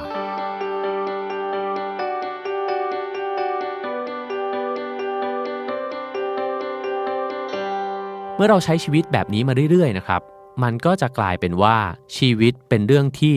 ต้องระวัง คนต่างๆ นานาเนี่ยเป็นคนที่ต้องไม่ไว้ใจไว้ก่อน ในหนังสือเล่มนี้นะครับเขาแนะนำวิธีในการฝึกนิสัยที่จะไว้ใจคนอื่นเนี่ยด้วยการที่หนึ่งก็คือพยายามบรรเทาความเจ็บปวดนะครับจากการที่ถูกหักหลังเนี่ยให้มันน้อยลง ซึ่งผมว่าจริง ๆ อันนี้ไม่ง่ายนะครับ เพราะว่าโดยธรรมชาติเนี่ยเราจดจำแน่นอนอยู่แล้วนะครับ ก็สมมุติละกันว่าถ้าชีวิตเราเป็นแก้วน้ำนะครับ แล้วเรื่องร้ายเป็นน้ำสีดำถ้ามันมีเยอะขึ้นเรื่อยๆ มันก็จะยิ่งเข้มขึ้นเรื่อยๆ ใช่ไหมครับ อีกวิธีหนึ่งที่เขาบอกว่าทำให้มันบรรเทาลงเนี่ยก็คือวิธีตรงกันข้ามกันครับ ให้หัดจดจำเรื่องที่ดีๆนะครับที่คนอื่นทำให้เรา ผมว่านี้น่าสนใจและทำได้ง่ายกว่า มันคล้ายๆกับ เรารินน้ำใสเนี่ยใส่ลงไปในแก้วที่มันมีน้ำสีดำอยู่เยอะๆนะครับ แล้วยิ่งกรอกเข้าไปมากขึ้นมากขึ้นมากขึ้นเนี่ยไอ้เจ้าสีดำที่เข้มๆอยู่เนี่ย มันจะค่อยๆจางลง แล้วใจเราเองเนี่ยหรือว่าความทรงจำของเรานะครับ มันก็จะถูกทดแทนด้วยเรื่องราวของผู้คนที่ทำดีกับเรา น่าไว้ใจ เพื่อนที่รู้สึกว่าเฮ้ยเป็นเพื่อนใหม่แล้ว เราครบหาเขาแล้วได้อะไรดีๆ กับชีวิต มาอีกเยอะนะครับ สิ่งเหล่านี้เนี่ยมันเกิดขึ้นอยู่ตลอดเวลานะครับ แต่ว่าอย่างที่บอกไปว่าโดยธรรมชาติของเราเนี่ยเราไม่ค่อยรู้สึกว่ามันน่าจดจำสักเท่าไหร่ แต่การพูดถึงการไว้ใจคนอื่นเนี่ยนะครับ มันก็ไม่ได้แปลว่า เราสามารถไว้ใจได้ทุกคนทุกที่ทุกเวลานะครับ การไว้ใจที่ฉลาดเนี่ยก็คือต้องดูบริบทชีวิตเราในตอนนั้นด้วยนะครับ เช่น เขาบอกว่าในบ้านเมือง ที่เต็มไปด้วยคนที่พร้อมจะโกงคุณ เช่น บางประเทศเนี่ยอาจจะมีแท็กซี่ที่พร้อมจะโกงมิเตอร์คุณ หรือว่าเรียกค่าโดยสารแพงกว่าปกติเนี่ยนะครับ เราก็ไม่ควรจะเป็นคนใจดี ไว้ใจเขาในทันทีเลยนะฮะเพราะฉะนั้นเนี่ยถ้าเกิดว่าจะใช้หลักวิธีการเติมน้ำใสลงไป หรือว่าพยายามที่จะไว้ใจคนอื่นก่อนเนี่ยนะครับ ก็จำเป็นด้วยเหมือนกันที่จะต้องดูนะครับว่าเออมันอยู่ในสถานการณ์ หรืออยู่กับผู้คนที่เราสามารถหยิบยื่นความไว้วางใจเนี่ย ให้ได้มากน้อยแค่ไหน ซึ่งทั้งหมดที่พูดมานะครับ ผมอาจจะพูดถึงในแง่ของการเริ่มสร้างความสัมพันธ์ ว่าถ้าเราหยิบยื่นสิ่งดีๆ ให้คนอื่นก่อน ก็จะเกิดความผูกพันขึ้น แล้วเขาก็จะค่อยๆ หยิบยื่นสิ่งดีๆ ให้กับเรานะครับ แต่ว่ามีสิ่งหนึ่งนะครับที่นอกจากเป็นเรื่องของการรินน้ำใสลงไป เพิ่มประสบการณ์ดีๆ ให้กับชีวิตลงไปนะครับ เรื่องของการที่จะทำให้ไอ้เจ้าน้ำสีดำนั้นเนี่ยมันไม่ใช่แค่จางลง แต่ว่าลองไปจัดการกับมันนะครับ เพื่อที่จะปลดล็อกอดีตบางอย่างนะครับ ที่เราเคยรู้สึกว่าเราเจอเหตุการณ์ที่ทำให้เราสึกไม่ไว้ใจมนุษย์เนี่ยเราจะทำได้ยังไง สิ่งนี้เนี่ยถ้าพูดเนี่ยมันจะซิมเ l ิลมากๆนะครับ แต่การทำเนี่ยไม่ง่าย นั่นก็คือการฝึกฝนที่จะให้อภัยครับ ทำไมเราจะต้องให้อภัยคนที่ทำร้ายเราด้วยนะครับ เพราะว่าการให้อภัยเนี่ยจะเป็นการเยียวยาบาดแผลในใจเรานะครับ ลองนึกภาพง่ายๆนะครับ เราอาจจะเคยเจอสุนัขบางตัวนะครับ ที่ดุมาก เวลาเราเดินผ่านเนี่ยเขาจะขู่แล้วก็เห่า พร้อมที่จะวิ่งมากัดเรานะครับ หลายครั้งเนี่ยที่มีหมาที่เป็นแบบนี้เนี่ยก็เพราะว่าในอดีตเนี่ยเคยเจอคนทำร้ายมาก่อน ผมว่าเหมือนกันเลยนะฮะ คือคนก็เหมือนกัน ผมอาจจะยกตัวอย่างเป็นสุนัขนะครับ แต่ว่าจริง ๆ สิ่งมีชีวิตเนี่ย เมื่อเราถูกกระทำไม่ดีเนี่ย เราก็จะจดจำไว้ใช่ไหมครับ แล้วเราก็กลัว แล้วเราก็พร้อมที่จะแหวงกัด หรือว่าพร้อมที่จะวิ่งหนี ความทรงจำเหล่านี้เนี่ย ถ้ามันสะสมมากขึ้นมากขึ้นมากขึ้นเรื่อย ๆ เนี่ย เราจะเป็นคนที่ไว้ใจคนได้ยากมากครับ แล้วบาดแผลนี้เนี่ย มันจะทำให้เราเป็นคนที่ไม่มีความสุขกับชีวิต ในหนังสือเล่มนี้ก็เลยพยายามบอกวิธีนะครับในการที่จะฝึกฝนที่จะให้อภัยในบาดแผลที่เคยเกิดขึ้นแล้วในชีวิตของเรา วิธีหนึ่งนะครับที่เขาแนะนำก็คือ ให้ลองเปลี่ยนแปลงความคิดครับ เขาบอกว่า ธรรมชาติมนุษย์เนี่ย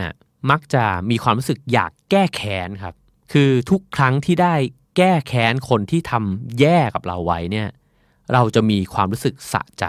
นั่นเป็นความสุขเล็กๆ ในชีวิตนะครับว่า ถ้ามันทำกับเราแย่ แล้วมันได้รับสิ่งที่แย่เท่า ๆกับที่ทำกับเราไว้เนี่ย เราจะเป็นสุข แต่สิ่งที่มันเกิดขึ้นตามมาหลังการแก้แค้นเนี่ย ใจเราจะไม่เป็นสุขด้วยเหมือนกันครับ เพราะเราไม่รู้ว่าไอ้เจ้าคนนั้นเนี่ยมันจะกลับมาแก้แค้นเราอีกเมื่อไหร่ นี่เหมือนหนังจีนเลยนะฮะ มันก็จะเกิดเรื่องราวใหญ่โตเลยว่า ก็แก้กันไปแก้กันมาอยู่แบบนี้นะครับ เพราะฉะนั้นเนี่ยไอ้ความสุขเล็กๆ ที่ได้จากการแก้แค้นเขาเนี่ย มันไม่คุ้มกับความทุกข์ระยะยาว และก็การล้างแค้นกันแบบไม่รู้จบนะฮะซึ่งมีงานศึกษาทดลองชิ้นหนึ่งนะครับเขาตั้งโจทย์นี้แหละครับว่า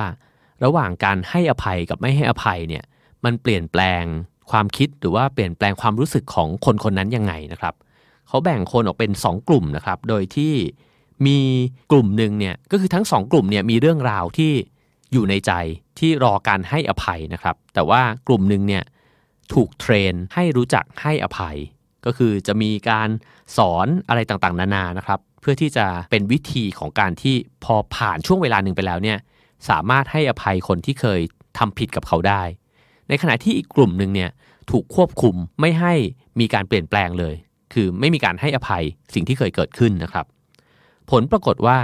พอเวลาผ่านไปเนี่ยกลุ่มคนที่ได้คลี่คลายแล้วเนี่ยแล้วก็ให้อภัยคนที่เคยทำผิดกับเขาเนี่ย กลายเป็นคนที่มีความเครียดลดลง แล้วก็มีระดับความภาคภูมิใจในตัวเองสูงขึ้นนะครับ ผมว่าอันที่สองน่าสนใจมากเลยว่า เวลาเราให้อภัยคนอื่น เรากลับรู้สึกดีกับตัวเองมากขึ้น ในเรื่องของการให้อภัยนะครับ ผมอยากจะเล่าเรื่องราวเรื่องหนึ่งนะครับ นั่นก็คือเรื่องราวของคุณEva Mozes Kor นะครับซึ่งเป็นหญิงสาวคนหนึ่งชาวโรมาเนีย แล้วก็ถูกจับเข้าไปในค่ายกักกันนาซีช่วงสงครามโลกครั้งที่2นะครับโดยที่ ตัวเธอเองเนี่ยครอบครัวเคยเป็นครอบครัวใหญ่นะครับ แล้วระหว่างความชุลมุนนั้นเนี่ยพ่อแล้วก็พี่สาวคนหนึ่งเนี่ยก็หายตัวไปตลอดกาลเลยนะครับ สุดท้ายคุณแม่แล้วก็ตัวเธอแล้วก็พี่สาวฝาแฝดเนี่ยถูกจับเข้าค่ายนาซีไป คุณแม่เนี่ยก็ถูกทรมานสารพัดนะครับ แต่ว่าตัวเธอกับพี่สาวซึ่งเป็นฝาแฝดเนี่ยถูกนำไปเป็นหนูทดลองในการใช้ยาแล้วก็สารเคมีเนี่ยของหมอนาซี ในยุคนั้นนะครับ แล้วการทดลองครั้งนั้นเนี่ยก็ส่งผลกับชีวิตของเธอทั้งชีวิตเลยนะครับ เพราะว่าร่างกายก็ล้มป่วยนะครับ แล้วก็พี่สาวของเธอเนี่ยหลังจากถูกปล่อยตัวออกมา ก็แต่งงานมีลูกนะครับ แต่สุดท้ายเนี่ยก็ต้องเสียชีวิตไป เพราะว่าเป็นผลต่อเนื่องนะครับจากการทดลองครั้งนั้น แน่นอนนะครับว่าคุณอีวาเนี่ยเขาก็เต็มไปด้วยความเกลียดชังในสิ่งที่หมอนาซีเนี่ยได้ทำไว้กับเขานะครับ แต่สุดท้ายแล้ว เขาก็มีความคิดขึ้นมาในวันหนึ่งนะครับ หลังจากที่แก่ตัวลงเรื่อยๆเนี่ยว่าเขามีความรู้สึกอยากจะให้อภัยกับหมอของกองทัพนาซีนี้นะครับ ซึ่งเขาก็ใช้วิธีหลายอย่างนะครับ พยายามที่จะติดต่อหาหมอนาซีที่เคยกระทำรุนแรงกับเธอเนี่ย แต่สุดท้ายก็ไม่ได้พบตัวคุณหมอนาซีคนนั้นนะครับ แต่ว่าก็ได้เจอคุณหมอนาซี อีกคนหนึ่งซึ่งก็อยู่ในช่วงยุคเดียวกันนะครับซึ่งพอได้เจอตัวหมอคนนี้นะครับ ซึ่งชื่อว่าหมอมุนช์เนี่ยนะฮะแม้ว่าจะไม่ใช่หมอคนเดียวกันกับที่ทำกับเธอ แต่ก็เป็นตัวแทนคนหนึ่ง ซึ่งก็อยู่ในกระบวนการเดียวกันนะครับ เธอก็รู้สึกว่าเธอให้อภัยไม่ได้จริง ๆ คือความโกรธเกลียดเนี่ยมันมีอยู่เกินกว่าที่จะให้อภัยนะครับ แต่มีวิธีการหนึ่งซึ่งมีคนแนะนำเธอนะครับ บอกว่าในเมื่อถ้าไม่สามารถพูดคำว่าให้อภัยได้ต่อหน้าเนี่ยสิ่งที่พอจะทำได้คือลองกลับไปเขียนจดหมาย เพื่อที่จะให้อภัยกับคุณหมอนาซีเนี่ยนะครับ เธอก็เลยกลับบ้านไป และพยายามที่จะร่างจดหมายนั้นนะฮะแต่ก็ปรากฏว่าทำไม่ได้จริงๆ สุดท้ายสิ่งที่เธอทำเนี่ยก็คือ การร้องตะโกนออกมาดัง ๆนะครับ แล้วก็สะบดคำหยาบคายคำด่าทั้งหลายที่มีอยู่ในใจเนี่ย ออกมาให้หมดเลย เหมือนกับอ้วกออกมาเลยนะฮะหลังจากนั้นเธอก็รู้สึกว่าใจเธอเนี่ยเบาลง แล้วก็เริ่มต้นเขียนจดหมายได้นะครับ แล้วสุดท้ายเธอกับคุณหมอมุนช์เนี่ยก็ได้ไปเจอกัน แล้วเธอก็อ่านประกาศนิรโทษกรรมนั้นนะครับ แล้วก็เซ็นเอกสารให้กับหมอมุนช์เนี่ยว่าเป็นการอโหสิกรรมให้ แล้วในใจเธอเองเนี่ยก็รู้สึกแบบนั้นจริง ๆ ว่า เธอ หมดเวรหมดกรรมแล้ว ไม่รู้สึกว่าติดค้างอะไรนะครับ ที่ผมเล่ามาเนี่ยเพราะผมสนใจความรู้สึกที่เกิดขึ้นหลังจากการให้อภัยของคุณอีวาเนี่ยนะครับ เธอบอกว่าเธอรู้สึกว่าตัวเองเนี่ยเป็นอิสระ แล้วก็ยังบอกอีกด้วยนะฮะว่าจริงๆแล้วเนี่ยการให้อภัยเนี่ยมันเป็นอำนาจที่มันอยู่ในตัวเรา แล้วให้จำไว้ครับว่า เราไม่สามารถที่จะเปลี่ยนแปลงสิ่งที่มันเกิดขึ้นแล้วในอดีตได้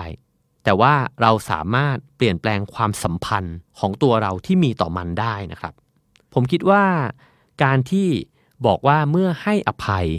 แล้วเราเป็นอิสระเนี่ยเป็นมุมที่น่าสนใจมากนะครับ เพราะว่าเราอาจจะรู้สึกว่าถ้าเราให้อภัยกับคนที่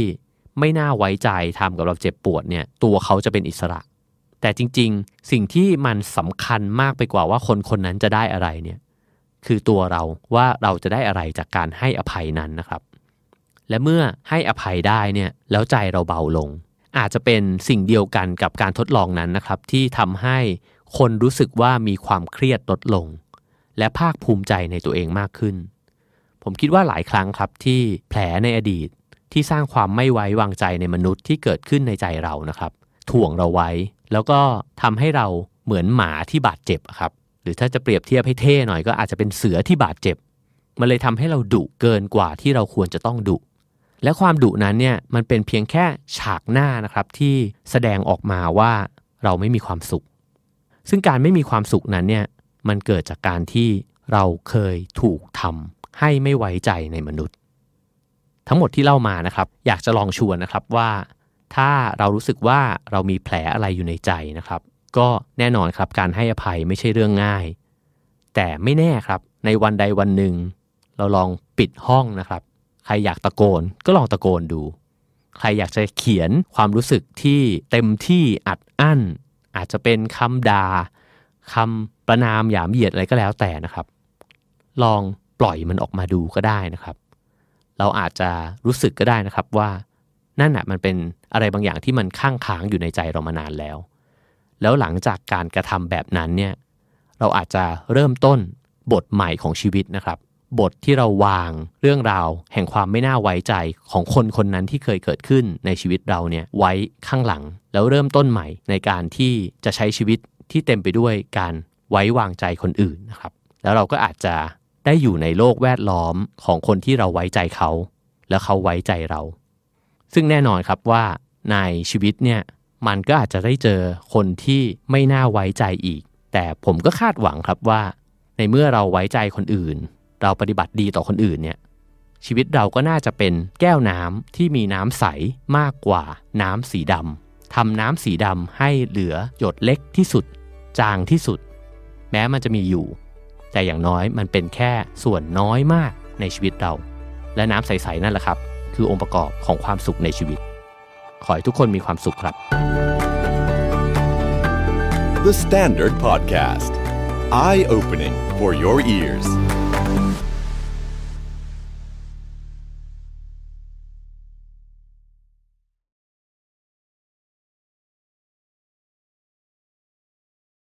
You're listening to The Standard Podcast, the eye opening experience for your ears. วันนี้คุณมีความสุขดีไหมครับ สวัสดีครับ ผมนิ้วกลมสราวุธเฮงสวัสดิ์คุณกำลังฟังความสุขโดยสังเกตพอดแคสต์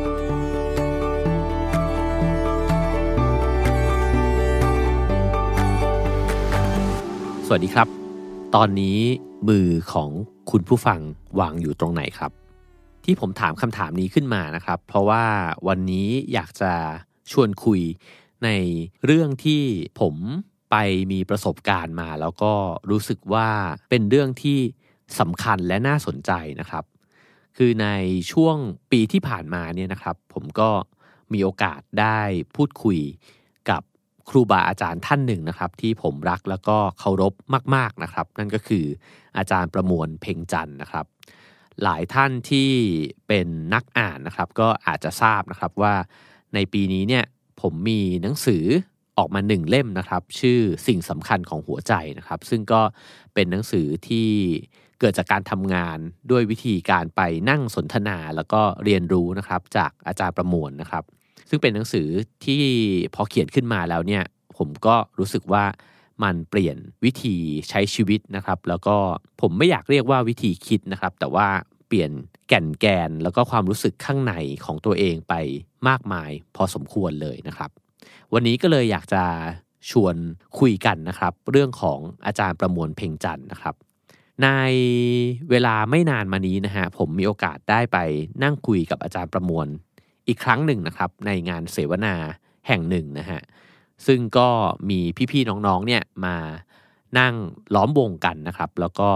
ร่วมสนทนาร่วมกันนะครับ ในระหว่างที่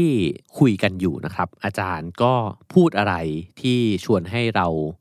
ขบคิดแล้วก็ใคร่ครวญมากมายนะครับ ก่อนจะเล่าอะไรต่อไปนะครับ ก็อาจจะเท้าความถึงประวัติของอาจารย์ประมวลให้ฟังสักนิดหนึ่งนะครับสำหรับบางท่านที่อาจจะยังไม่คุ้นเคยกับอาจารย์ประมวลสักเท่าไหร่นะครับ อาจารย์ประมวลเพ่งจันเนี่ยเคยเป็นอาจารย์นะครับ อยู่ที่มหาวิทยาลัยเชียงใหม่นะครับ ซึ่งจริงๆแล้วเนี่ยท่านเกิดที่สมุยสุราษฎร์ธานีนะครับ อาจารย์เป็นคนที่สนใจในเรื่องของปรัชญานะครับ แล้วก็ตอนที่สอนหนังสืออยู่เนี่ยก็สอนวิชาปรัชญาด้วยนะครับ แต่พอใช้ชีวิตมาจนถึงอายุ 50 ปีเนี่ยอยู่มาวันหนึ่งอาจารย์ก็รู้สึกว่าได้ใช้ความคิดเนี่ยในการขบคิดเกี่ยวกับปัญหาหรือว่าข้อสงสัยในชีวิตเนี่ยมามากพอแล้วนะครับ แล้วก็เริ่มรู้สึกว่ามันมีบางพื้นที่ ที่ความคิดเนี่ยไม่สามารถที่จะให้คำตอบได้นะครับ ก็เลยตัดสินใจนะครับที่จะลาออกจากการเป็นอาจารย์ แล้วก็เริ่มต้นออกเดินทางนะครับ เพื่อที่จะแสวงหาความหมายของชีวิต ซึ่งการเดินทางครั้งนั้นเนี่ยเป็นการเดินทางที่ยาวไกลมากนะครับ โดยที่เดินเท้านะครับออกจากบ้านที่เชียงใหม่ เพื่อที่จะกลับบ้านก็คือบ้านเกิดนะครับที่สมุย การเดินทางครั้งนั้นเนี่ยใช้เวลาเดินทางอยู่นานเกือบ 2 เดือนนะครับ แล้วก็อาจารย์เนี่ยตั้งใจกับตัวเองเอาไว้นะครับ โดยมีข้อแม้ที่เรียบง่ายนะครับ ก็คือ 1. จะไม่พกเงินไปเลยนะครับ ระหว่างการเดินทาง 2 ก็คือจะไม่เดินทางไปหาคนที่รู้จักเลยนะฮะ ราะว่าทั้งสองสิ่งนี้เนี่ยเป็นสิ่งที่มักจะเป็นที่ยึดเหนี่ยวของผู้คนนะครับ ว่าการที่เรามีเงินเยอะๆ หรือว่าการที่เรามีคนรู้จักมีคนรักเนี่ยก็เป็นสิ่งที่เราจะรู้สึกว่ามั่นคงเวลาที่มีมัน เพราะฉะนั้นเนี่ยการออกเดินทางในความหมายของการจาริกเข้าไปเพื่อเรียนรู้หัวใจตัวเอง หรือว่าด้านในของตัวเองเนี่ยก็ต้องการที่จะลดละนะครับ สิ่งที่ทำให้หัวใจของตัวเองเนี่ยมีความรู้สึกว่ายึด มั่นอยู่กับสิ่งเดิมๆนะครับ ซึ่งในการเดินทางครั้งนั้นเนี่ยอาจารย์ได้กำหนดหมายกับตัวเองไว้ในใจนะครับว่า ถ้าเกิดระหว่างที่เดินทางอยู่เนี่ยแล้วมีความรู้สึกที่เป็นความขุ่นมัวปรากฏขึ้นในใจนะครับ ก็จะหยุดเท้าแล้วก็ลองสังเกตความรู้สึกของตัวเองนะครับว่า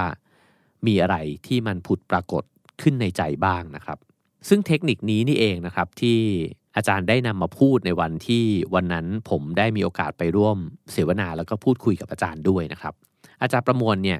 ชักชวนให้ลองสังเกตแล้วก็รู้เท่าทันความคิดของพวกเรานะครับ โดยบอกว่าหากวันใดหรือว่าช่วงเวลาใดนะครับ ที่เรารู้สึกว่าจิตใจเนี่ยขุ่นมัวอยู่ ก็ให้ลองสังเกตครับว่า เวลาที่จิตใจขุ่นมัวเนี่ยแปลว่าเรากำลังใช้ความคิดอยู่กับอดีต แล้ว ถ้าเกิดว่าเรารู้สึกเป็นกังวลขึ้นมาเมื่อไหร่เนี่ย นั่นแปลว่า เรากำลังใช้ความคิดอยู่กับอนาคตนะครับ สรุปง่ายๆ คือว่า ถ้าคิดถึงอดีตเนี่ยก็จะขุ่นมัว ถ้าคิดถึงอนาคตก็จะเป็นกังวลนะครับ และทุกข์ของคนเราเนี่ยก็เกิดขึ้น ก็เพราะว่าเราเนี่ยไม่สามารถอยู่กับช่วงเวลานี้ได้อย่างเต็มเปี่ยมนะครับ หรือที่เขาชอบพูดกันว่าอยู่กับปัจจุบันนั่นเองนะฮะ ซึ่งแน่นอนนะครับว่าเราไม่สามารถที่จะอยู่กับปัจจุบันไปได้ร้อยเปอร์เซ็นในชีวิตประจำวันนะครับ เพราะว่าชีวิตเราเนี่ยมันก็จำเป็นจะต้องทบทวนสิ่งที่มันผ่านมาใช่ไหมครับ เราทำงานอะไรเป็นยังไงบ้างแล้ว ประสบการณ์ชีวิตเราที่ผ่านมา มันสอนอะไรเราบ้างนะครับ รวมถึงเราก็จะต้องวางแผนเพื่ออนาคตด้วยเหมือนกัน เดี๋ยวพรุ่งนี้เราจะต้องกินอะไรทำอะไรต้องเจอใครนะครับ เดี๋ยว เดือนนี้ต้องทำอะไร ปีนี้ต้องทำอะไรเนี่ยแน่นอนนะฮะเราต้องคิดถึงอดีตแล้วก็อนาคตอยู่เป็นเรื่องปกตินะครับ แต่ในช่วงเวลาที่ไม่จำเป็นจะต้องคิดถึงเรื่องเหล่านั้นเนี่ยแหละ ที่เราน่าจะหาโอกาสที่จะใช้ชีวิตนะครับอยู่กับปัจจุบันให้มากขึ้น เหตุผลก็คือในเวลาที่เราอยู่กับปัจจุบันตรงหน้าจริงๆเนี่ยใจเรามักจะเบานะครับ แล้วเราก็จะไม่มีความขุ่นมัวแล้วก็กังวลแบบที่อาจารย์บอกนะครับ การที่อยู่กับปัจจุบันเนี่ยมันทำให้เรามีความทุกข์น้อยลง มีความเจ็บปวดทรมานในใจนะครับ จากความคิดเนี่ยน้อยลงสำหรับผมเนี่ยก็เลยคิดนะครับว่าปัจจุบันขณะเนี่ยจริงๆแล้วมันเหมือนบ้านพักของหัวใจของเรานะครับ คือเราสามารถกลับเข้าไปในบ้านหลังนี้เนี่ยได้ทุกครั้งที่เราต้องการ แต่มันดูเหมือนว่าการกลับไปสู่บ้านของหัวใจเนี่ย มันเป็นเรื่องที่ไม่ง่ายอย่างที่คิดนะครับ วันนั้นที่คุยกันเนี่ยอาจารย์ประมวลได้เล่าถึงประสบการณ์ของท่านนะครับ ตอนที่ได้เดินทางไปแสดงความเคารพนะครับ หลวงพ่อคำเขียนสุวรรณโนเนี่ยนะฮะซึ่งตอนครั้งแรกเลยที่ได้เจอกัน อาจารย์ก็ก้มลงกราบนะครับ ระหว่างที่เงยหน้าขึ้นมาเนี่ยหลวงพ่อคำเขียนก็ถามคำถามที่เรียบง่ายมากเลยนะครับว่า ตอนนี้มือวางอยู่ที่ไหน อาจารย์ประมวลบอกว่าพอได้ฟังคำถามนี้เนี่ยเหมือนมีอะไรปิ๊งแวบขึ้นมาเลยนะครับ ซึ่งอาจารย์บอกว่ามันเป็นคำถามที่ลึกซึ้งมากนะครับ เพราะว่ามันเป็นคำถามที่ดึงตัวเราเนี่ยออกจากความคิด ให้เรารู้สึกถึงร่างกายของตัวเองนะครับ ว่ามือของเราตอนนี้อยู่ที่ไหน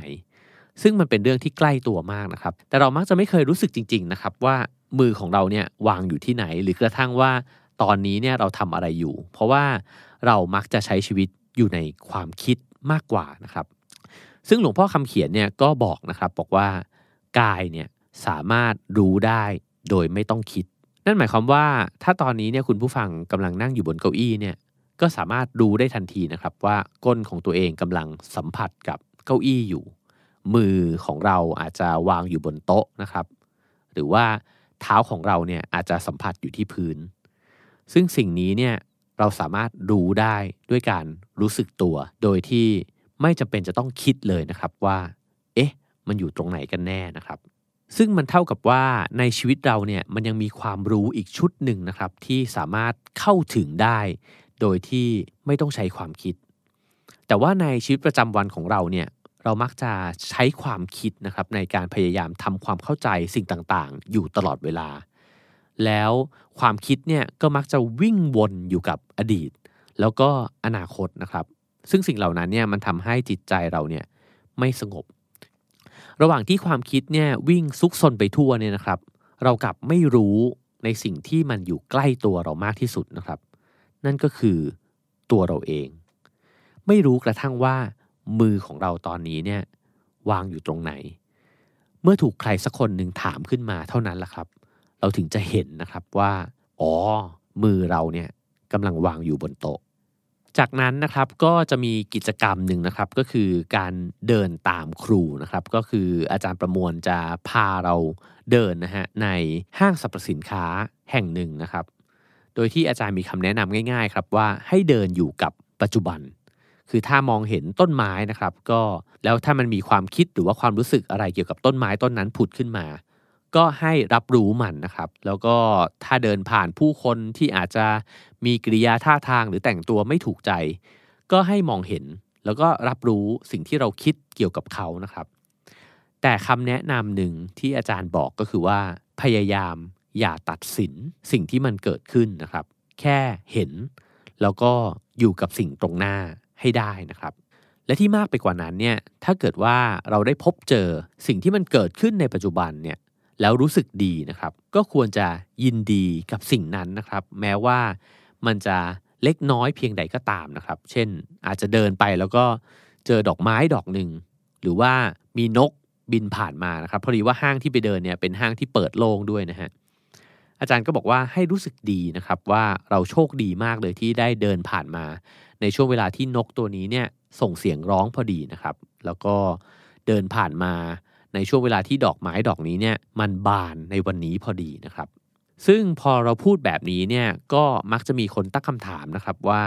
ความรู้สึกแบบนี้เนี่ยมันโลกสวยเกินไปหรือเปล่านะครับ มันเป็นการมองโลกในแง่ดีเกินเหตุหรือเปล่านะครับ แต่สำหรับผมแล้วเนี่ยผมคิดว่าผมเองเนี่ยมองเห็นแง่งามนะครับของการรู้สึกดีกับสิ่งรอบๆตัวที่ได้พบนะครับ เพราะว่าถึงที่สุดแล้วมันคือการขอบคุณสิ่งอื่น นอกไปจากตัวเราเองนะครับ เวลาที่เราเห็นสิ่งสวยงามแล้วเรารู้สึกยินดีนะครับ ในช่วงเวลานั้นเนี่ย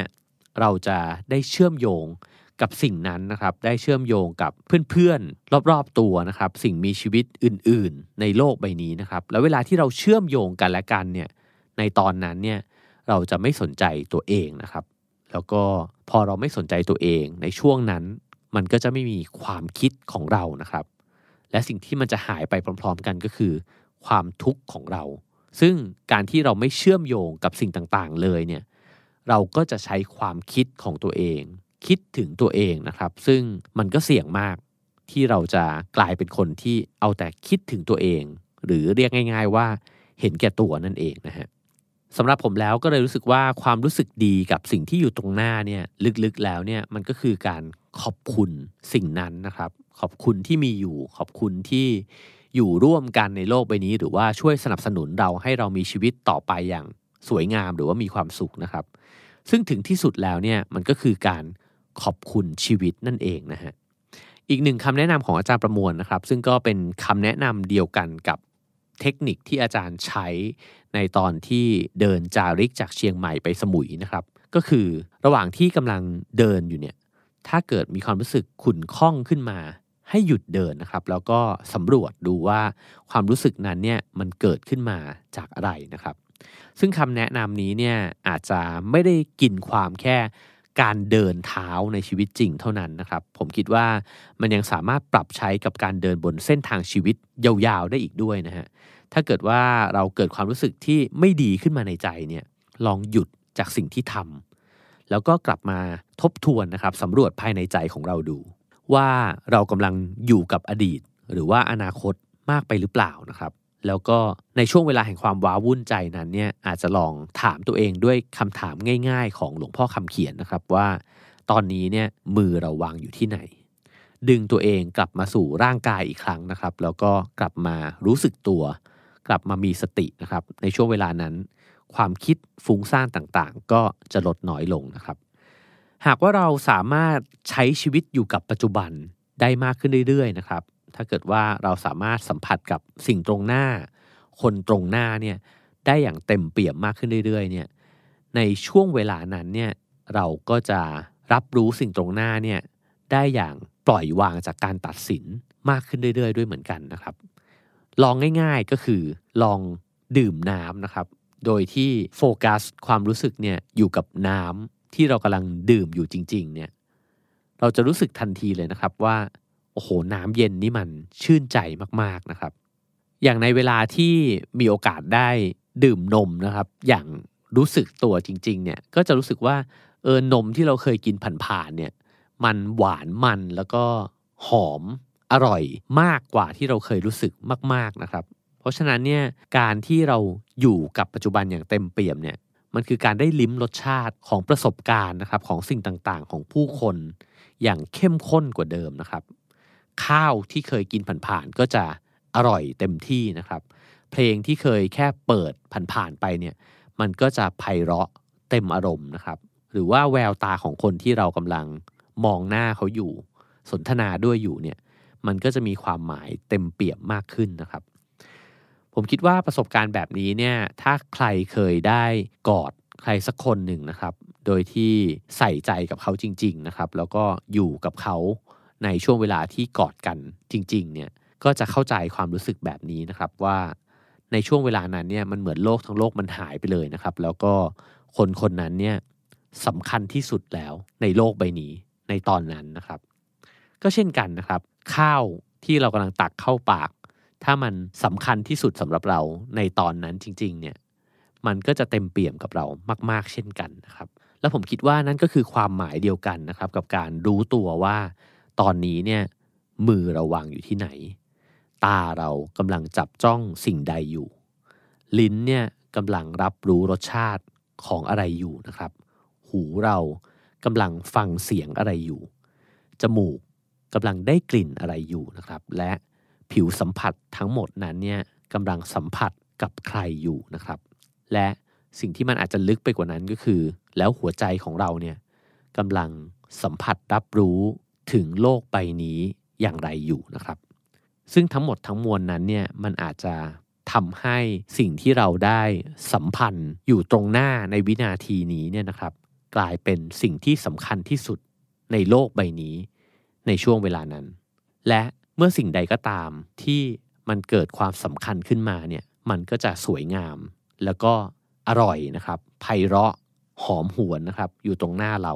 สิ่งที่เราใส่ใจเนี่ยมันก็จะมีความหมายขึ้นมากับเรานะครับ แล้วเราก็จะมีชีวิตที่รู้สึกว่ามันรุ่มรวยไปด้วยความหมายที่เต็มเปี่ยมแบบนี้ได้มากขึ้นเรื่อยๆนะครับคำแนะนำของครูบาอาจารย์ที่เรียบง่ายก็คือ กายอยู่ที่ไหน ใจอยู่ที่นั่นนะครับ และคำแนะนำสั้นๆนี้นี่เองเนี่ยแหละทำให้เราได้เห็นต้นต่อของความทุกข์ในใจเรานะครับว่า เพราะว่ากายเราอยู่ที่นี่ แต่ใจเราไปอยู่ที่อื่นนะครับ เราอยากจะไปอยู่กับคนที่ไม่ได้อยู่ตรงหน้าเรา เราอยากจะกินในสิ่งที่มันไม่ได้อยู่ตรงหน้าเรานะครับ เราอยากจะฟังในสิ่งที่เราไม่ได้ได้ยินเสียงอยู่ตอนนี้นะครับ เมื่อมันเป็นแบบนั้นเมื่อไหร่เนี่ยก็แปลว่าใจเรากำลังไปอยู่กับอดีต หรือไม่ก็ อนาคตนะครับ แล้วเราก็ละเลยปัจจุบันซึ่งมีค่ามากๆตรงหน้าไป เรื่องแบบนี้เนี่ยเป็นเรื่องที่พอรับฟังคำสอนของครูบาอาจารย์มานะครับ ผมก็จะรู้สึกเสมอเลยว่า เป็นเรื่องที่แม้จะทำได้ไม่ง่าย แต่มันก็คุ้มค่าและน่าฝึกหัดมาก ๆนะครับ เพราะว่านอกจากการที่ถ้าเราทำได้บ่อยๆ จะตัดความทุกข์แล้วก็ความกังวลลงไปจากชีวิตแล้วเนี่ยนะฮะ มันก็ยังจะทำให้เรามีความสุขกับความเต็มอิ่มในสิ่งต่างๆเนี่ยมากขึ้นด้วยนะครับ เคยมีคำกล่าวนะครับว่าชีวิตของเราเนี่ยมีเพียงแค่ปัจจุบันเท่านั้นนะครับ หรือถ้าตามชื่อหนังสือของท่านอาจารย์เขมานันทะเนี่ยก็บอกว่าชีวิตคุณมีอยู่เพียงขณะเดียว ซึ่งจริงๆ เรากำลังใช้ชีวิตอยู่ในขณะนี้เท่านั้นนะครับ แล้วชีวิตเนี่ยมันก็คือตอนนี้ ถ้าหากทุกกังวลใจเมื่อใดก็ตามนะครับ แปลว่าเราอาจจะไม่ได้กำลังใช้ชีวิตอยู่ แต่กำลังใช้ความคิดอยู่นะครับ และเมื่อเท่าทันความทุกข์กังวลใจของตัวเองเนี่ยสิ่งที่ทำได้ก็คือการหยุดก้าวเดินนะครับ หยุดตัวเองไว้ก่อน แล้วก็สำรวจว่าเรากำลังท่องไปในอดีต หรือว่าอนาคตอีกแล้วใช่ไหมนะครับ ถ้าเราไม่รู้ว่าเราจะดึงตัวเองกลับมาจากความคิดที่ซุกซนยังไงเนี่ยก็อาจจะลองใช้คำของครูบาอาจารย์นะครับคำของหลวงพ่อคำเขียน เพื่อที่จะถามตัวเองด้วยคำถามที่ง่าย ๆเลยนะครับว่า ตอนนี้มือของเราวางอยู่ที่ไหน ตอนนี้มือของคุณผู้ฟังวางอยู่ตรงไหนครับ ขอให้ทุกคนมีความสุขครับ The Standard Podcast Eye Opening for Your Ears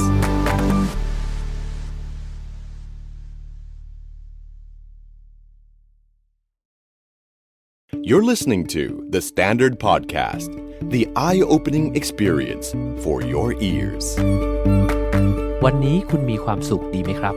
สวัสดีครับ ผมนิ้วกลมสราวุธเฮงสวัสดิ์ คุณกำลังฟังความสุขโดยสังเกตพอดแคสต์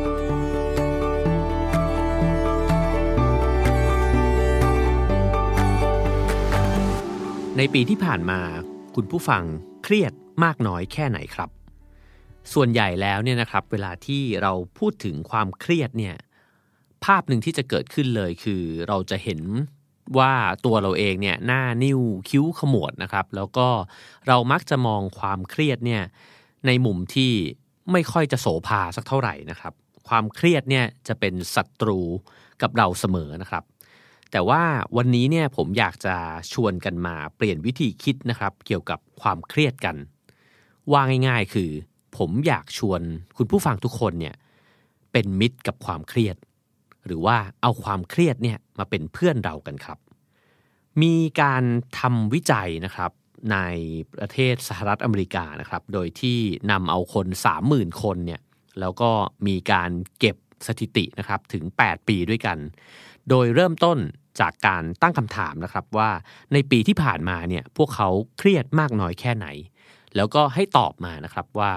ความเครียดในปีที่ผ่านมาเนี่ยหนักหนาสาหัส หรือว่าเบาสบายต่างกันยังไงนะครับ แล้วก็ตามมาด้วยคำถามที่2นะครับที่ถามว่าแล้วคุณเชื่อว่าความเครียดเนี่ยมันเป็นอันตรายกับสุขภาพของตัวเองเนี่ยมากน้อยแค่ไหน หลังจากที่ถามสองคำถามนี้แล้วนะครับ เขาก็ไปตามเก็บสถิติใน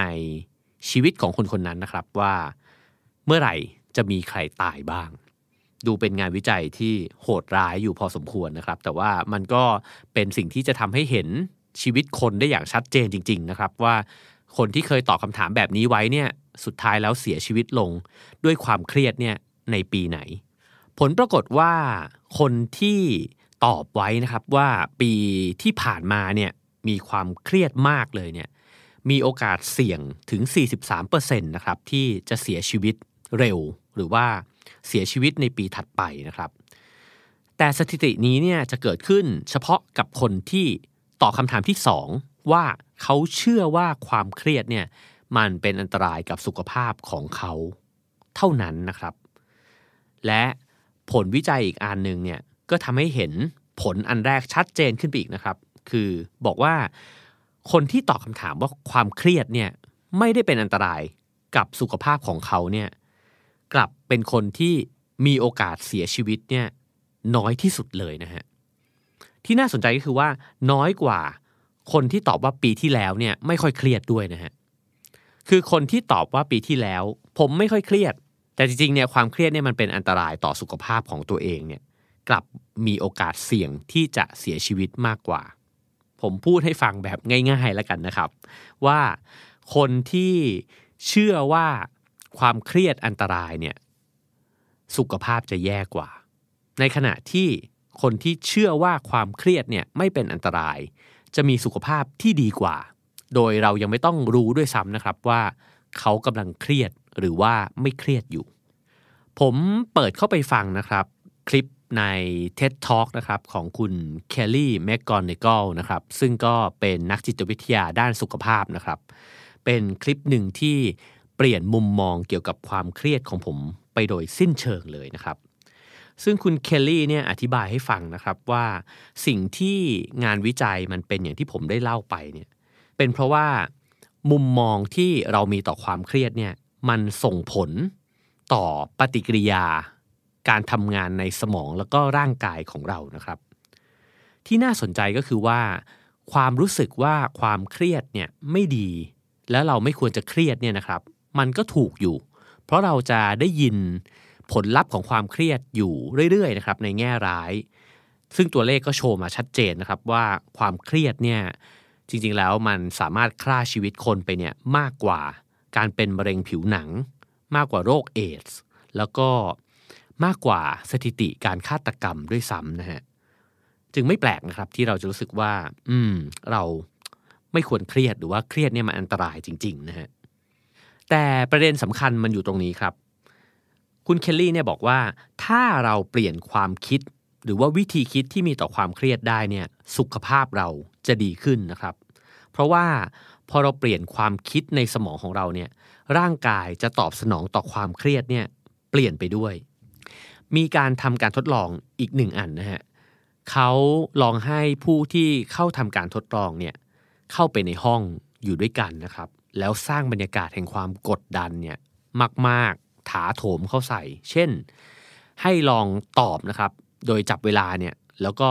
ให้บอกจุดด้อย ข้อด้อยของตัวเองเนี่ยมา 5 ข้อแบบไม่ต้องคิดเลย เอาเร็วเร็วตอบมาตอบมาตอบมาแบบนี้นะฮะ หลังจากนั้นเนี่ยก็ให้แบบฝึกหัดที่ 2 ต่อเนื่องกันเลยนะฮะว่า ให้ลองนับเลขถอยหลังจากเลข 996 นับไล่ลงไปตรงจนถึงเลข7นะฮะ ผมว่าแค่การให้โจทย์ก็ประหลาดแล้วนะฮะ แทนที่จะบอกว่านับจาก 1,000 ไปจนถึงศูนย์อะไรแบบนี้นะฮะ โจทย์ก็มีความซับซ้อนของมันแล้ว แต่ละคนก็จะต้องเริ่มนับพร้อมกันทั้งห้องนะครับ 996 995 994 ไล่ถอยหลังไปเรื่อยๆ ในระหว่างนั้นเนี่ยพนักงานที่ทำการ test เนี่ยนะฮะ เจ้าหน้าที่เขาก็จะบอกว่า เอาเร็วขึ้นอีก เร็วขึ้นอีก เร็วขึ้นอีก เร็วขึ้นอีก แล้วพอมีคนหนึ่งนับผิด เขาก็จะบอกว่า อะ ไอ้คนนั้นมันนับผิด ทั้งหมด นับใหม่พร้อมกัน ผมว่าบรรยากาศคล้ายๆ ห้องเชียร์สมัยที่เราเรียนอยู่ในมหาวิทยาลัยนะครับ คือคล้ายๆว่าจะมีว้ากเกอร์หรือว่าพี่ว้ากเนี่ยมาคอยเช็คความถูกต้อง แล้วเราก็จะกดดันกดดันกดดันมากขึ้นเรื่อยๆนะครับบรรยากาศเหล่านี้เนี่ยสร้างขึ้นมาเพื่อที่จะทำวิจัยเรื่องความเครียดเนี่ยแหละครับ เพราะว่าทุกคนที่อยู่ในบรรยากาศแบบนั้นเนี่ยร่างกายก็จะเปลี่ยนแปลงไป ก็จะเริ่มมีความเครียดตึงขึ้นมาบนใบหน้า แล้วก็ทั้งหมดนะฮะของร่างกาย อาจจะมีอาการเหงื่อแตกพลักนะฮะอาจจะมีการอาการหัวใจเต้นแรงตึบตึบตึบตึบตึบตึบตึบค่อยๆ เร้าขึ้นเรื่อยๆนะฮะซึ่งทั้งหมดนั้นเนี่ยมันก็คือภาวะที่ร่างกายเรากำลังตอบสนองต่อความเครียดที่เกิดขึ้นนั่นเองนะฮะซึ่งเวลาเรามองความเครียดแบบนั้น เราจะรู้สึกว่ามันเป็นภาวะที่ เป็นทุกข์นะครับ แล้วก็ถ้าเลือกได้ก็คงไม่อยากจะมีนะฮะแต่เขาบอกว่าถ้าเกิดเราลองทำร่างกายเนี่ยให้มีชีวิตชีวา เพื่อที่จะเตรียมรับมือกับความเครียดที่ต้องเผชิญล่ะ มันจะเป็นยังไงนะครับ มีงานศึกษาที่มหาวิทยาลัยฮาร์วาร์ดนะฮะบอกกับผู้ที่เข้าไปร่วมการทดลองเนี่ยว่าจริงๆแล้วเนี่ยความเครียดเนี่ยมันมีประโยชน์ แล้ว การที่หัวใจเต้นแรงเนี่ยจริง ๆ แล้วร่างกายมันกำลังช่วยให้เราเตรียมพร้อมนะครับในการที่จะรับมือกับสิ่งที่จะต้องเผชิญอยู่ตรงหน้า แล้วเวลาที่เราหายใจเร็วเนี่ยมันไม่ใช่ปัญหาเลย เพราะร่างกายของเราเนี่ยกำลังทำให้เรามีออกซิเจนที่มากเพียงพอที่จะไปเลี้ยงสมองให้ดีขึ้นนะครับ จะได้จัดการกับปัญหาตรงหน้าเนี่ยได้ดีขึ้นไปอีก ซึ่งพอบอกไปแบบนั้นแล้วนะครับ สิ่งที่มันเกิดขึ้นก็คือ คนที่รับรู้แล้วว่า ความเครียดหรือว่าอาการทางกายที่มันเกิดขึ้นเนี่ยมันเป็นเรื่องที่มีประโยชน์กับตัวเองเนี่ยปรากฏว่าพวกเขาเนี่ยเครียดน้อยลงครับ แล้วก็กังวลกับสิ่งที่จะต้องทำตรงหน้าเนี่ยน้อยลง ในขณะเดียวกันเนี่ยก็มีความมั่นใจในตัวเองมากขึ้นด้วยนะครับ สิ่งที่น่าสนใจเนี่ยก็คือความเปลี่ยนแปลงในการตอบสนองความเครียดของร่างกาย ของคนเราทั่ว ๆ ไปเนี่ยนะครับ เวลาที่เราเครียดเนี่ย อัตราการเต้นของหัวใจจะสูงขึ้น และสิ่งที่เห็นได้ชัดเจนเลย ถ้าเกิดว่าเรากำลังส่องกล้องเข้าไปมองร่างกายภายในเนี่ยนะครับ คือการที่เส้นเลือดของเราจะหดตัวลง ก็วางง่ายๆ คือช่องทางการเดินเลือดเนี่ยมันก็จะแคบลงนะครับ แล้วถ้าเกิดว่าเรามีภาวะแบบเนี้ยเรื้อรังหรือบ่อยๆ เครียดโดยไม่รู้ตัวอยู่บ่อยๆ เนี่ย ก็จะมีผลต่อการเป็นโรคหัวใจ ซึ่ง แน่นอนว่าใครเครียดหรือว่าอยู่ในสภาวะ เส้นเลือดหดตัว การเต้นหัวใจตึบตึบตึบตึบสูงอยู่ตลอดเวลาเนี่ยไม่เป็นผลดีต่อสุขภาพแน่ ๆนะครับ ทีนี้จุดพลิกมันอยู่ตรงนี้ครับ พอผู้คนได้รับการบอกว่าความเครียดเนี่ยเป็นประโยชน์ สิ่งที่มันเกิดขึ้นกับร่างกายของเขาเลยเนี่ยก็คือ เส้นเลือดของพวกเขาเนี่ยไม่หดตัว แต่กลับ อยู่ในสภาพที่มันรีแลกซ์มาก ๆนะครับ คือสภาพสบาย ๆ เลย ทั้งๆทที่เขาอยู่ในสภาวะที่เครียดนะครับ ซึ่งผู้เชี่ยวชาญเนี่ยบอกว่ามันเป็นสภาวะของเส้นเลือดเดียวกันนะครับ สภาพเดียวกันเลย กับตอนที่คนคนนั้นเนี่ยมีความสุข แล้วก็มีความกล้าหาญด้วยนะครับ ซึ่งเป็นสภาวะที่จะทำให้หัวใจและสุขภาพของคนคนนั้นเนี่ยเป็นผลดี ซึ่งคุณเคลลี่บอกว่าสิ่งนี้เองนะครับที่เป็นทางแยกของชีวิตเรา ระหว่างการที่เราจะเครียดตายตอนอายุ 50 ปี หรือเราจะมีชีวิตอยู่จนถึงอายุ 100 ปี ทางแยกนั้นก็คือว่า ทุกคนเนี่ยหลีกหนีความเครียดไปไม่ได้ แต่คนหนึ่งเนี่ยเห็นว่าความเครียดเนี่ยอันตรายทำให้ร่างกายเนี่ยรับมือกับความเครียดด้วยความกดดัน ในขณะที่อีกคนหนึ่งเนี่ยเห็นว่าความเครียดเป็นประโยชน์ เลยรับมือกับสภาวะที่มันจะต้องเครียดเนี่ยด้วยสภาวะของร่างกายที่มันรีแลกซ์ครับ ซึ่งตรงนี้น่าสนใจมากเลยนะครับ เพราะว่าเราสองคนถ้าอยู่ด้วยกันในสภาวะเดียวกันนะครับ เราอาจจะเครียดไม่ต่างกันเลย แต่ร่างกายของเราสองคนเนี่ยตอบสนองต่างกันมาก ทีนี้จะทำยังไงให้ ร่างกายของเราเป็นร่างกายที่สามารถรับมือกับความเครียดได้นะครับ อย่างแรกเลยก็อาจจะต้องบอกว่า คุณผู้ฟังทุกคนเป็นคนโชคดีนะครับ ที่กำลังฟังเรื่องนี้อยู่ เหมือนที่ผมโชคดีที่ได้เปิดเข้าไปฟังคุณเคลลี่พูดใน TED Talk นะครับ เพราะว่าพอเรารู้แล้วเนี่ยเราจะสามารถค่อยๆเปลี่ยนมุมมองที่มีต่อความเครียด แล้วค่อยๆฝึกไปเรื่อยๆนะครับ หลังจากนั้นเนี่ย เวลาที่เราอยู่ในสภาวะที่รู้ตัวว่าเครียด ใจเต้นแรง เหงื่อแตก ร่างกายแข็งเกร็งนะฮะเราก็อาจจะเริ่มตระหนักแล้วว่า อืม จริง ๆ มันไม่ใช่เรื่องที่จะต้องน่ากลัวหรือว่าตกใจหรือว่าเครียดมากขึ้นไปอีกนะครับ เพราะว่าจริง ๆ แล้วเนี่ยเราสามารถบอกตัวเองได้เลยว่า ร่างกายของเราเนี่ยมันถูกวิวัฒนาการขึ้นมา เพื่อช่วยให้เราต่อสู้กับอุปสรรค ความท้าทาย แล้วก็เรื่องยากในชีวิต นอกจากนั้นยังมีอีกอย่างหนึ่งนะครับที่ความเครียดเนี่ยเป็นประโยชน์ ก็คือความเครียดเนี่ยช่วยให้เราสามารถเข้าสังคมได้ดีนะครับ คุณผู้ฟังอาจจะเคยได้ยินฮอร์โมนตัวหนึ่งนะครับที่มีชื่อว่าออกซิโทซินนะครับเป็นฮอร์โมนที่เวลาพูดขึ้นมา เราก็จะรู้สึกว่าเออเราหลงรักมันนะครับ เพราะว่ามันเป็นฮอร์โมนอันหนึ่งที่เวลาหลั่งออกมาแล้วเรามีความสุขนะครับ มีคนตั้งชื่อเล่นให้กับออกซิโทซินนะครับว่าฮอร์โมนคลอเคลียซึ่งสารตัวนี้จะหลั่งออกมาในสมองของเรานะครับ เวลาที่เราได้คลอเคลียหรือว่าได้กอดกับใครสักคนหนึ่งที่เราผูกพันนะครับ จะเป็นคนรักคนในครอบครัวหรือว่าเพื่อนฝูงก็ตามนะครับ ซึ่งเจ้าออกซิโทซินเนี่ยจะหลั่งออกมาเพื่อที่จะปรับสัญชาตญาณของเรานะครับในการเข้าสังคม ให้เราเตรียมตัวทำกิจกรรมที่จะช่วยให้ความสัมพันธ์เนี่ยมันดีขึ้น คือสมมติว่าเราอยู่กับคนที่ใกล้ชิดแล้วเรากอดเขาเนี่ยสารแห่งความสุขตัวนี้ก็จะหลั่งออกมา แต่ในบางเวลาเนี่ยที่เรายังไม่ทันได้กอดกันเนี่ยแล้วเรามีความรู้สึกว่าเราอยากจะได้รับการสัมผัส เราอยากจะได้รับความใกล้ชิดสนิทสนมนะครับออกซิโทซินเนี่ยก็จะหลั่งออกมาเช่นกัน เพื่อที่จะเปิดตัวเราออกนะครับ แล้วก็เตรียมตัวรับ ความสัมพันธ์ ความผูกพันที่ดีเหล่านั้นนะครับ ซึ่งในช่วงเวลาแบบนั้นเนี่ยก็จะเป็นช่วงเวลาที่เราต้องการการสัมผัสทางกายนะครับ ต้องการที่จะเข้าใจคนอื่น แล้วก็เปิดตัวเองออกเพื่อที่จะยินดีรับเอาความช่วยเหลือ ความห่วงใยหรือว่าการสนับสนุนจากคนอื่นนะครับ คือลองคิดภาพว่าในช่วงเวลาที่เราอยู่ในสภาวะที่ออกซิโทซินหลั่งออกมาเนี่ย ผมว่าเราคงเป็นคนที่น่ารักอยู่เหมือนกันนะครับ แต่สิ่งหนึ่งที่คนไม่ค่อยรู้เนี่ยก็คือว่าเจ้าออกซิโทซินเนี่ยนะครับเป็นฮอร์โมนความเครียดด้วยนะครับ เพราะว่ามันเป็นส่วนหนึ่งของการตอบสนองต่อความเครียด ว่าง่ายๆคือ เมื่อเราเครียด สารตัวนี้จะหลั่งออกมา ปฏิกิริยาที่มันทำให้ร่างกายเราเกิดขึ้นเนี่ยก็คือ มันกระตุ้นให้เราเนี่ยรู้สึกโหยหากำลังใจนะครับ คือเหมือนมันออกมาเพื่อที่จะช่วยเรา ผ่านความเครียดนั้นเนี่ยไปได้ดีกว่าเดิมนะครับ แล้วในขณะที่อะดรีนาลีนเนี่ยทำให้หัวใจเราเต้นแรงเต้นแรงขึ้นเรื่อยๆเนี่ยเจ้าออกซิโทซินเนี่ยก็พยายามที่จะทำให้เรารู้สึกนะครับว่าเออเราอยากจะเปิดตัวเองออกบอกความรู้สึกเนี้ยกับใครบางคน คล้าย ๆ กับ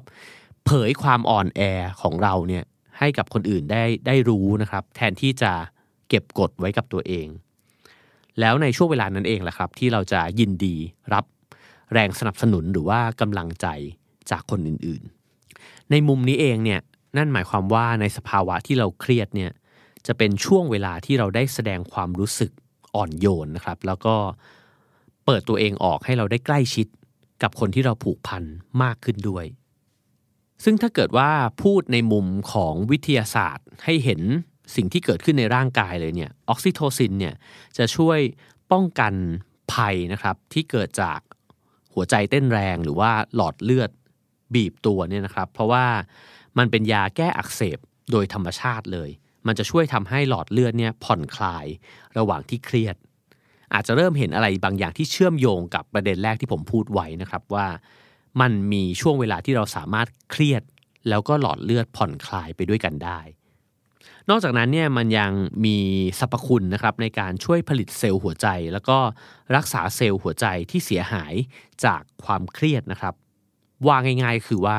มันช่วยทำให้หัวใจเราเนี่ยแข็งแรงขึ้นได้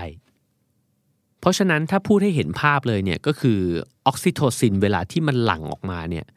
มันจะทำให้เราพบปะผู้คนด้วยท่าทีที่อ่อนโยนขึ้นนะครับ แล้วก็ เกื้อหนุนทักษะทางสังคมของเราเนี่ยมากขึ้น ซึ่งถ้าเกิดว่าเราเครียดแล้วเรายื่นมือออกไปเพื่อหากำลังใจจากคนอื่นเนี่ยจริงๆ เรากำลังหลั่งฮอร์โมน ตัวเนี้ยเพิ่มขึ้นนะครับ แล้วในช่วงเวลาที่เรากำลังเครียดอยู่นั้น แล้วเรายื่นมือออกไป เพื่ออถามหาความช่วยเหลือจากคนหลาย ๆ คนเนี่ยเราก็จะฟื้นตัวจากความเครียดได้เร็วขึ้นด้วยนะครับ มื่อเรารู้มาถึงตรงนี้แล้วเนี่ยเราจะเห็นความมหัศจรรย์อย่างมากเลยของร่างกายเรานะครับว่า ร่างกายเราได้ถูกออกแบบหรือว่าวิวัฒนาการมาเนี่ยเพื่อตอบสนองกับสิ่งแย่ๆที่มันต้องเจอโดยตัวมันเองอยู่แล้วนะครับ คือเราตอบสนองความเครียดของเราด้วยกลไกภายใน ที่มันจะหลั่งสารออกมา ให้เราได้ไปรับความช่วยเหลือจากคนอื่น เพื่อที่จะฟื้นฟูตัวเองจากความเครียด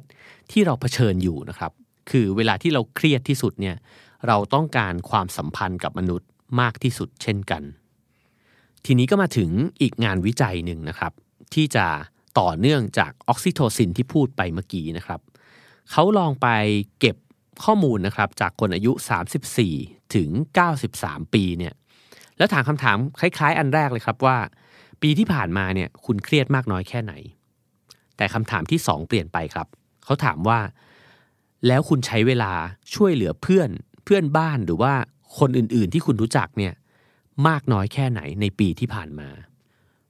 ผลวิจัยเนี่ยออกมาน่าสนใจมากนะครับ คือเขาบอกว่าคนที่ตอบนะครับว่าตัวเองเนี่ยใช้เวลาช่วยเหลือคนอื่นมากขึ้นนะฮะหรือว่ามากๆเนี่ยในปีที่ผ่านมาเนี่ยไม่มีการตายไปด้วยสาเหตุของความเครียดเลยนะครับ คือตัวเลขเนี่ย เป็นศูนย์เปอร์เซ็นต์นั่นหมายความว่า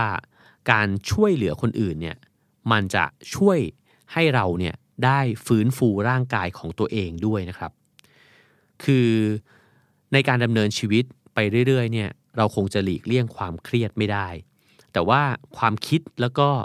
การกระทำของเราเนี่ยมันเปลี่ยนประสบการณ์ต่อความเครียดได้นะครับ การพูดถึงเรื่องออกซิโทซินกับการช่วยเหลือคนอื่นเนี่ย จริงๆแล้วมีจุดเกี่ยวโยงกันอยู่ก็คือว่า เวลาที่เรามีปฏิสัมพันธ์กับคนอื่นๆนะครับในขณะที่เราเครียดเนี่ยมันจะช่วยทำให้เราเครียด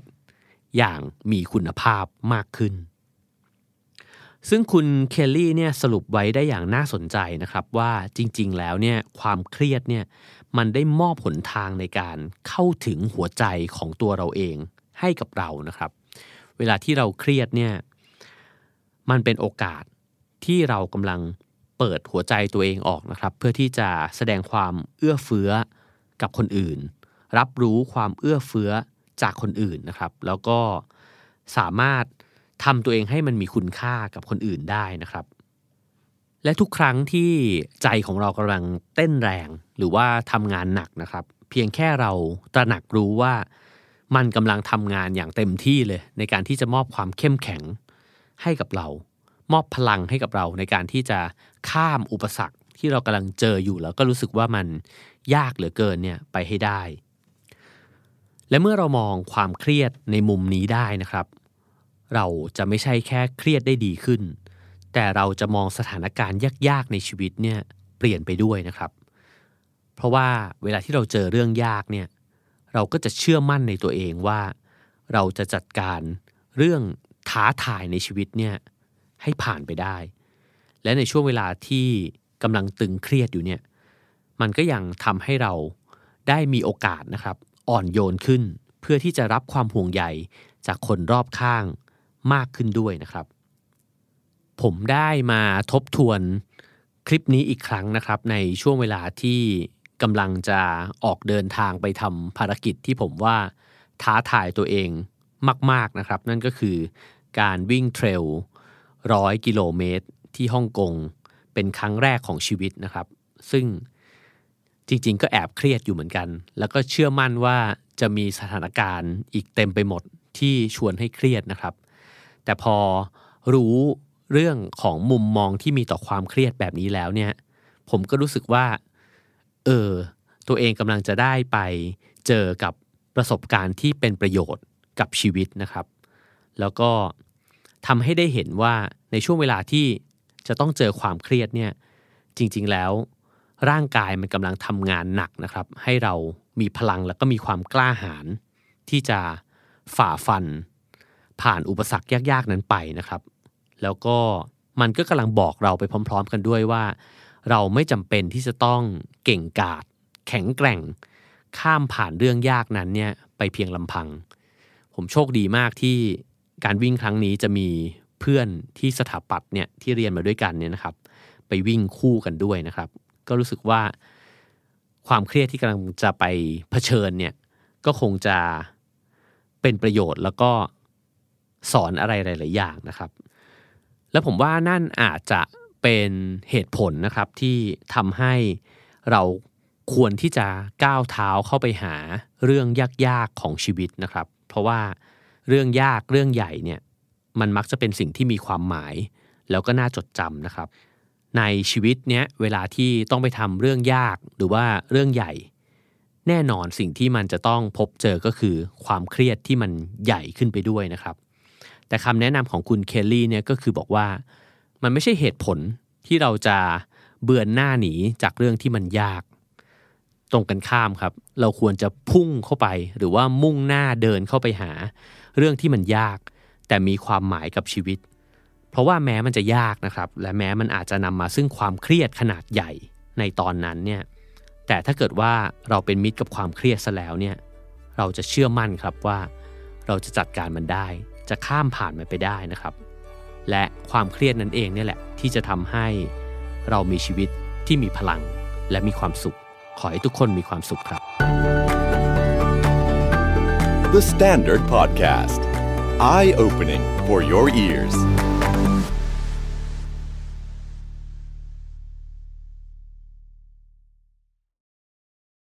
You're listening to The Standard Podcast. The eye-opening experience for your ears. วันนี้คุณมีความสุขดีไหมครับ สวัสดีครับ ผมนิ้วกลมสราวุธเทงสวัสดิ์ คุณกำลังฟังความสุขโดยสังเกตพอดแคสต์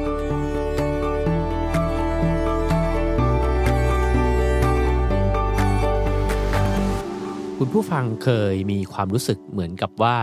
ตกอยู่ในหลุมดำมืดของความทุกข์ แล้ว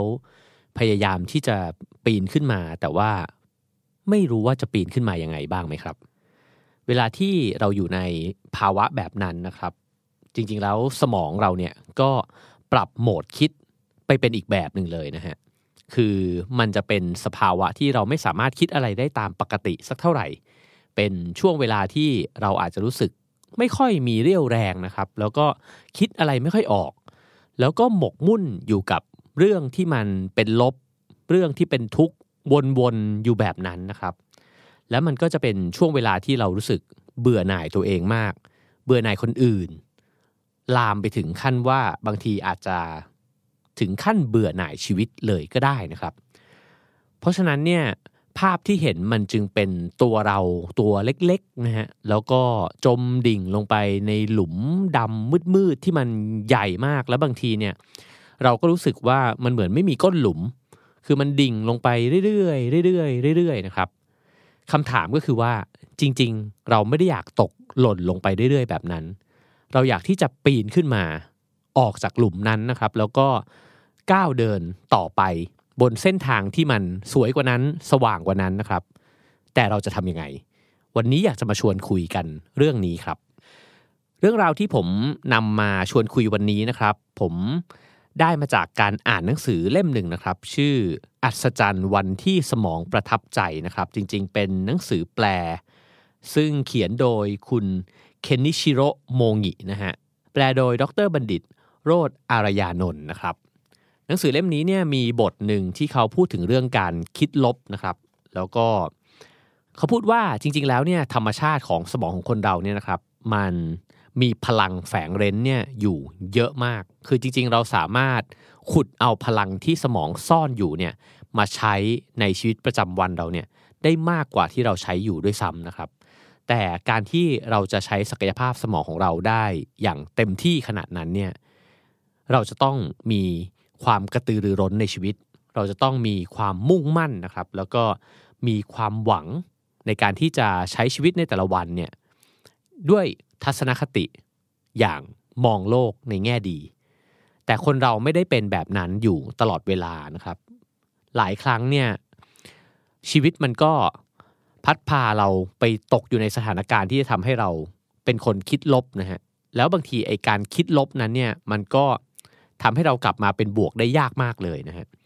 เพราะเขาบอกว่าสมองของคนเราเนี่ยมันไม่ได้ทำงานเป็นระบบเชิงเส้นนะครับ อธิบายง่าย ๆ ก็คือว่า สมองไม่ได้ประมวลหรือว่าตอบสนองต่อเหตุการณ์ต่างๆเนี่ยในลักษณะที่1บวก1เท่ากับ 2 เช่น ถ้าเกิดว่าเรารู้สึกรู้สึกมีความสุขกับการได้ไปเที่ยว เราไปหนึ่งคนนะครับ แล้วมีแฟนเราไปด้วยอีกคนหนึ่ง ความสุขเนี่ยมันไม่ได้เพิ่มขึ้นเป็น 2 เท่า แต่มันอาจจะเพิ่มขึ้นอีกหลายเท่าเลยก็ได้นะครับ หรือว่าการที่มีเพื่อนไปทะเลด้วยกันอีกสองคนเนี่ยมันก็ไม่ได้ทำให้เรามีความสุขเพิ่มขึ้นเป็น 3 เท่า แต่ว่ามันอาจจะทำให้ความสุขนั้นเนี่ยทบทวีขึ้นอีกมหาศาลเลยนะฮะในทางกลับกันก็คือ ถ้าเรามีเรื่องที่ไม่สบายใจอยู่เรื่องหนึ่งในใจ แล้วดันไปเจออีกเรื่องหนึ่ง ผ่านเข้ามาในชีวิตแล้วรู้สึกว่ามันกระทบใจเราแรงมากเนี่ยสิ่งที่มันเกิดขึ้นก็คือเราไม่ได้เป็นทุกข์เพียงแค่สองเท่าเท่านั้น แต่มันทำให้เราเป็นทุกข์หนักและหนักมากเลย มันเป็นแบบนี้อยู่ตลอดเวลานะครับ เพราะฉะนั้นคำกล่าวที่บอกว่าอะไรที่มันเกิดขึ้นก็แล้วแต่เนี่ยจริง ๆ ทั้งหมดทั้งมวลมันอยู่ที่ใจเรา อันนี้เนี่ยเป็นความจริงของสมองเช่นกัน เพราะสมองจะประมวลผล เหตุการณ์เหล่านั้นเนี่ยอยู่ข้างในตัวเรา มันไม่ได้ขึ้นอยู่กับว่าเหตุการณ์นั้นใหญ่หรือเล็ก แต่มันมาผสมกับอะไรที่อยู่ในตัวเราต่างหาก ที่จะทำให้มันสว่างมากขึ้นไปอีก หรือว่า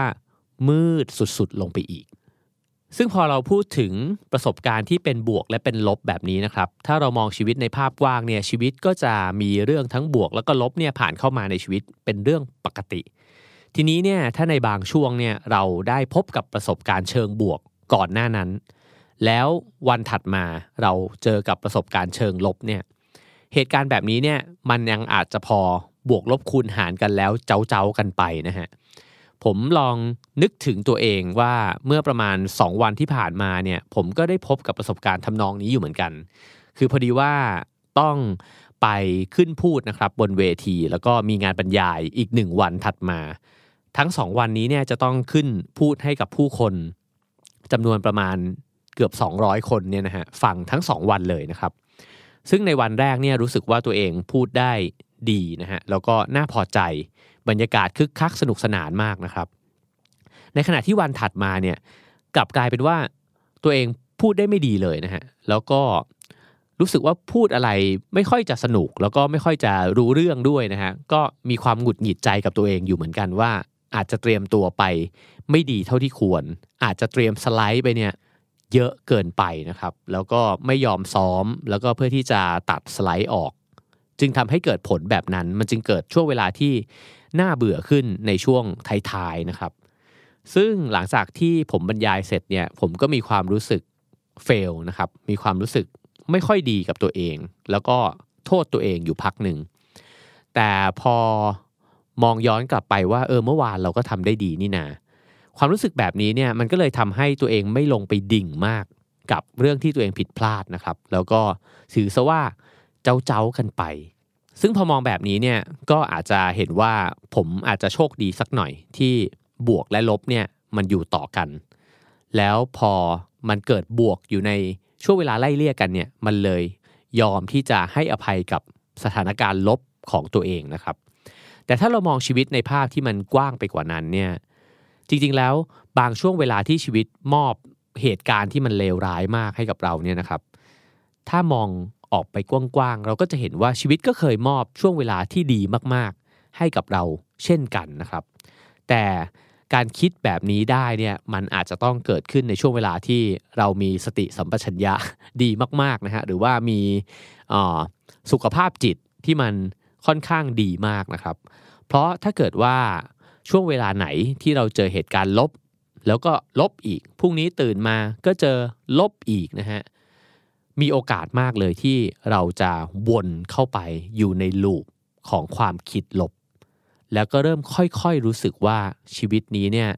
มันเต็มไปด้วยความทุกข์นะครับ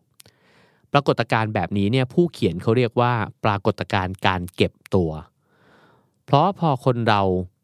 เศร้าหรือว่าทุกข์ถึงขั้นหนึ่งแล้วเนี่ยเราจะมีความรู้สึกว่าเราไม่อยากจะทำอะไรแล้ว ไม่ค่อยอยากจะเจอใครนะครับ แล้วก็พยายามที่จะเก็บตัวอยู่กับปัญหานั้น แล้วก็คิดวนพยายามที่จะแก้ปัญหานั้นด้วยตัวเองนะครับ ซึ่งสถานการณ์แบบนี้เนี่ยถ้าไปถึงขั้นสุดเลยเนี่ยมันก็มีชื่อเรียกด้วยนะฮะคือชื่อว่า PTSD หรือว่า post traumatic stress disorder นะฮะซึ่งมันเป็นอาการของความเครียดภายหลังที่เกิดเหตุการณ์ที่สะเทือนขวัญหรือว่ารุนแรงมากต่อหัวใจของคนเรานะฮะมักจะเกิดขึ้นบ่อยๆ กับทหารที่ผ่านการรบมา แล้วก็หลายครั้งก็เกิดขึ้นกับคนทั่วๆ ไปด้วยนะครับ ที่เผชิญความทุกข์ที่รุนแรงมากกับชีวิต ซึ่งความเครียดความกังวลเหล่านี้เนี่ย เมื่อเกิดขึ้นแล้วก็จะถูกเก็บเอาไว้นะครับในสมองส่วนอะมิกดาลานะฮะซึ่งก็เป็นส่วนหนึ่งนะฮะที่มีหน้าที่ในการจัดการด้านความรู้สึกในสมองของคนเราเนี่ยนะฮะพอเวลาที่มันเกิดอะไรขึ้นก็แล้วแต่เนี่ยสมองส่วนนี้เนี่ยก็จะตีความนะครับว่าเออเรากำลังรู้สึกกับสิ่งเนี้ยยังไง ซึ่งถ้าเราสะสมความเครียดไว้ในสมองส่วนนี้ เราก็มีโอกาสที่จะตกอยู่ในอิทธิพล ของความเครียดหรือว่าความคิดลบนั้นไปเรื่อยๆ และธรรมชาติอย่างหนึ่งของสมองของคนเรานะครับ ก็คือมันก็เหมือนกล้ามเนื้อส่วนอื่นๆของร่างกายนะครับ ที่ถ้าเราใช้งานมันบ่อยเท่าไหร่เนี่ยมันก็ยิ่งแข็งแกร่งมากเท่านั้นนะฮะวงจรการคิดของสมองก็เป็นแบบนั้น ถ้าเราคิดถึงเรื่องที่ทำให้เรามีความสุขบ่อยๆ มันก็จะทำให้เรามองเห็นหรือว่ารู้สึกถึงความสุขเนี่ย ได้บ่อยแล้วก็ง่ายขึ้นนะฮะ ถ้าเกิดว่าเราคิดถึงเรื่องที่มันเป็นปัญหา ข้อกังวลหรือความทุกข์บ่อยๆ เนี่ย สมองก็จะปรับตัวเองนะฮะให้เห็นสิ่งเหล่านั้นเนี่ยบ่อยมากขึ้นเช่นกัน เพราะฉะนั้นประสบการณ์ ทั้งด้านบวกและลบเนี่ยมันก็ตอกย้ำให้เกิดร่องบางอย่างขึ้นในความคิดของเรานะครับ เช่นถ้าคนบางคน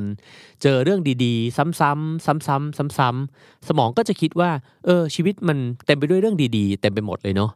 ถ้าคนอีกคนหนึ่งเจอแต่เรื่องแย่ๆแย่ๆซ้ำๆนะครับ สมองก็จะมีร่องร่องนี้เกิดขึ้นมาเหมือนกันว่าเออชีวิตมันเต็มไปด้วยเรื่องแย่ๆทั้งนั้นเลยนะฮะ มีการทดลองที่มีชื่อเสียงมากอยู่การทดลองหนึ่งนะครับ คือ นักทดลองเนี่ยเขาจับเอาหนูทดลองไปไว้ในห้อง แล้วก็ทำการทดลองโดย ถ้าเกิดว่าเจ้าหนูตัวนี้เนี่ยเคลื่อนตัวขยับตัวหรือว่าเคลื่อนที่เมื่อไหร่เนี่ยมันจะถูกไฟฟ้าช็อตนะครับ ทันทีที่มันขยับปุ๊บอ่ะโดนช็อตพอมันขยับอีกอ่ะก็ถูกช็อตอีกแบบเนี้ยฮะไปเรื่อยๆเรื่อยๆ จนกระทั่ง พอช็อตไปถึงจุดหนึ่งเนี่ยมันก็เกิดสิ่งหนึ่งขึ้นนะครับ คือปรากฏการณ์ที่เรียกว่า freezing หรือว่าหนูเนี่ยหยุดนิ่ง ไม่ขยับเคลื่อนไหวใด ๆ อีกต่อไปแล้วนะครับ เพราะว่าเจ้าหนูตัวนี้เนี่ยได้ถูกทำให้เข้าใจไปแล้วว่า ทุกครั้งที่เคลื่อนตัวเนี่ยมันจะต้องได้รับความเจ็บปวด เพราะฉะนั้นสู้อยู่นิ่งๆเนี่ยน่าจะดีกว่า ซึ่งถ้าเกิดว่าเราคิดถึงธรรมชาติของการมีชีวิตอยู่นะครับ ชีวิตเนี่ยมันคือการเติบโตแล้วก็เคลื่อนที่ เมื่อคนคนหนึ่งหรือว่าสิ่งมีชีวิตใดก็ตามเนี่ยรู้สึกว่าเคลื่อนที่ไม่ได้แล้วเนี่ยสิ่งที่จะเกิดขึ้นตามมาก็คือ ความรู้สึกว่าไม่อยากมีชีวิตอยู่นะครับ และนั่นก็เป็นจุดที่ดำดิ่งลงไปลึกที่สุดของความรู้สึกของความคิดลบนั่นเอง ในเวลาที่เรามีความทุกข์นะครับ หรือว่าเรารู้สึกเศร้าใจอยู่ในหลุมดำเนี่ยก็มักจะมีผู้ปรารถนาดีนะครับ พยายามที่จะมาบอกกับเราบอกว่า เฮ้ย ลืมลืมมันไปเถอะ หรือว่าอย่าไปกังวลเลย หรือไม่ก็ก็วางมันไว้แล้วก็ move on อะไรแบบนี้นะฮะคำพูดเหล่านี้เนี่ยแม้ว่าจะมาจากความปรารถนาดีนะครับ แต่ว่า มันเป็นความจริงด้วยนะครับ ถ้าเกิดว่าเราสามารถทำได้ตามที่เพื่อนๆ ผู้ปรารถนาดีพูดมาเนี่ยเราก็จะพบกับวันใหม่ของตัวเอง พบกับความรู้สึกใหม่ของตัวเองนะครับ แต่เรื่องที่มันเป็นข่าวร้ายก็คือ เราไม่สามารถทำแบบนั้นได้นะครับ เพราะว่าสมองเนี่ยไม่สามารถที่จะลืมความทรงจำใด ๆ ไปได้ง่าย ๆ แล้วก็โดยเฉพาะความทรงจำที่มันฝังแน่นหรือที่มันรุนแรงมาก ที่มันเกิดขึ้นในชีวิตเนี่ยมันไม่สามารถลืมได้ ทีนี้ถ้าลืมไม่ได้ เราจะต้องทำยังไงกับมัน วิธีจัดการกับความทรงจำแย่ๆ ไม่ใช่ว่าจะต้องยื่นมือเข้าไปจัดการกับมันครับคำแนะนำจากหนังสือเล่มนี้ก็คือว่า เราควรจะเติมความทรงจำใหม่ ที่เป็นความทรงจำด้านบวกให้กับชีวิต เข้าไปให้ได้นะฮะ เปรียบไปก็อาจจะเหมือนกับน้ำที่มันมีสีดำเต็มแก้วเลยนะครับ วิธีที่จะทำให้มันใสขึ้นเนี่ยไม่สามารถเทน้ำสีดำออกได้ แต่ว่าต้องเติมน้ำใสลงไปมากขึ้นเรื่อยๆเรื่อยๆเรื่อยๆนะครับจนกระทั่งสีดำนั้นน่ะมันจางลงไปเรื่อยๆ นอกจากการเติมน้ำใสๆลงไปนะครับ สิ่งที่ควรทำอีกอย่างหนึ่งก็คือ เราจำเป็นที่จะต้องยอมรับเหตุการณ์ที่มันเกิดขึ้น อย่างจริงใจนะครับว่าถ้าเราผิดพลาดก็เห็นอย่างชัดเจนว่าความผิดพลาดนั้นมันได้เกิดขึ้นจริง ๆ ถ้าเราเป็นผู้ที่ถูกกระทำหรือว่ามีการบาดเจ็บใด ๆ เกิดขึ้นในชีวิตเราเนี่ยเราก็ต้องจ้องมองมันอย่างเต็มตาจริง ๆ ว่ามันก็เกิดขึ้นจริง ๆ นะครับ และเพราะการยอมรับแบบนี้เท่านั้นเนี่ยที่มันจะทำให้เราเห็นสิ่งนั้นแล้วก็เริ่มต้นกับสิ่งใหม่ได้ แต่ถ้าเรายังพยายามปกปิดเรื่องนั้นกับตัวเองอยู่เนี่ยว่า หรือพยายามปฏิเสธว่ามันไม่ได้เกิดขึ้นหรอกหรือว่าจริง ๆ แล้วมันน่าจะเป็นอย่างอื่นไปได้ ฉันน่าจะแก้ปัญหานี้ได้ ถ้าย้อนเวลากลับไปได้ ถ้าเรายังคิดอะไรแบบนี้อยู่นะครับ การวนอยู่ในหลุมแห่งความเศร้าหรือว่าความทุกข์นั้นเนี่ยมันก็จะยากมากที่เราจะออกมาแล้วก็สร้างประสบการณ์ใหม่ให้กับตัวเองได้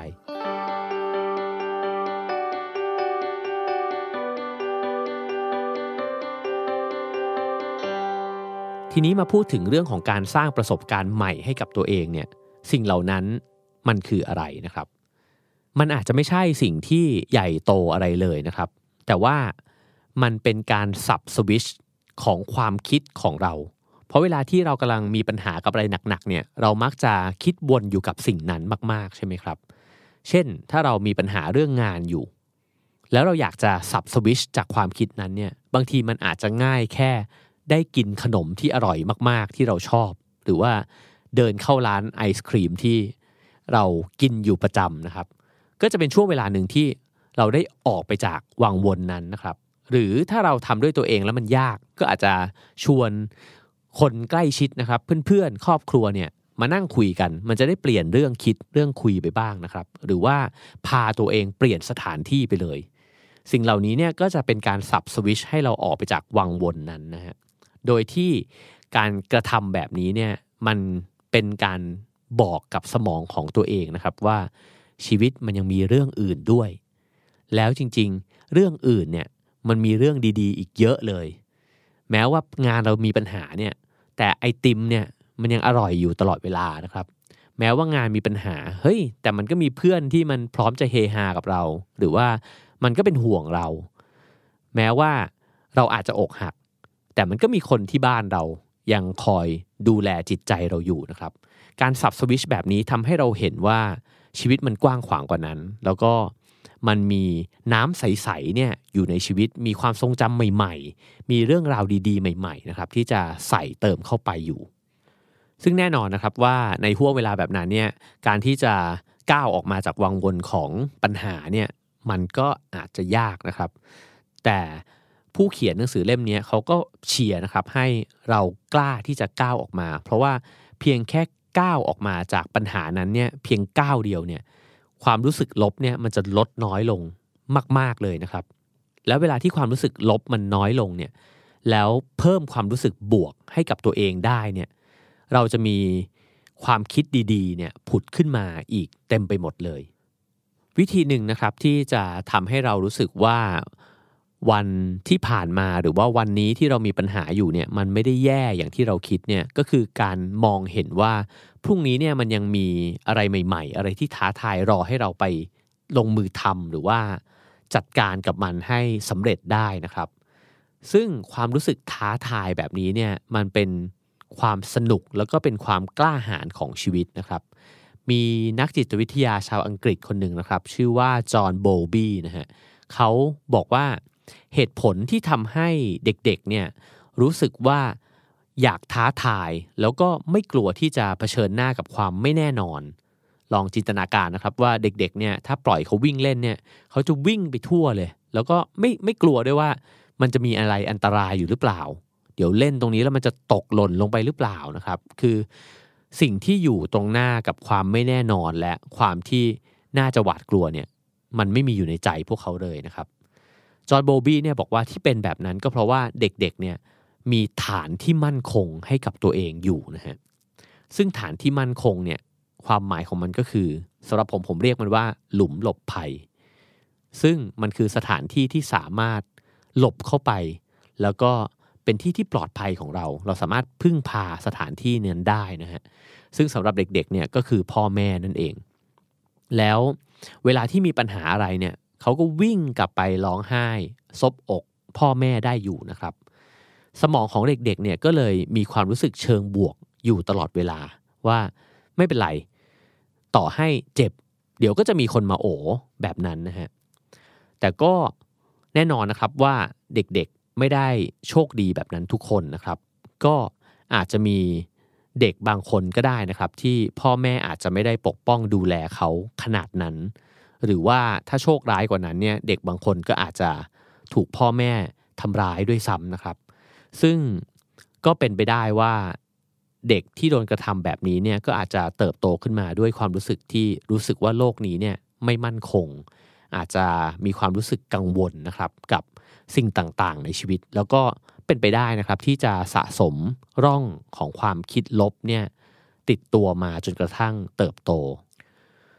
ซึ่งตรงนี้เองก็เป็นสิ่งสำคัญเหมือนกันนะครับ ผมเชื่อว่าโดยเฉลี่ยแล้วเนี่ยเราต่างมีร่องของความคิดลบเนี่ย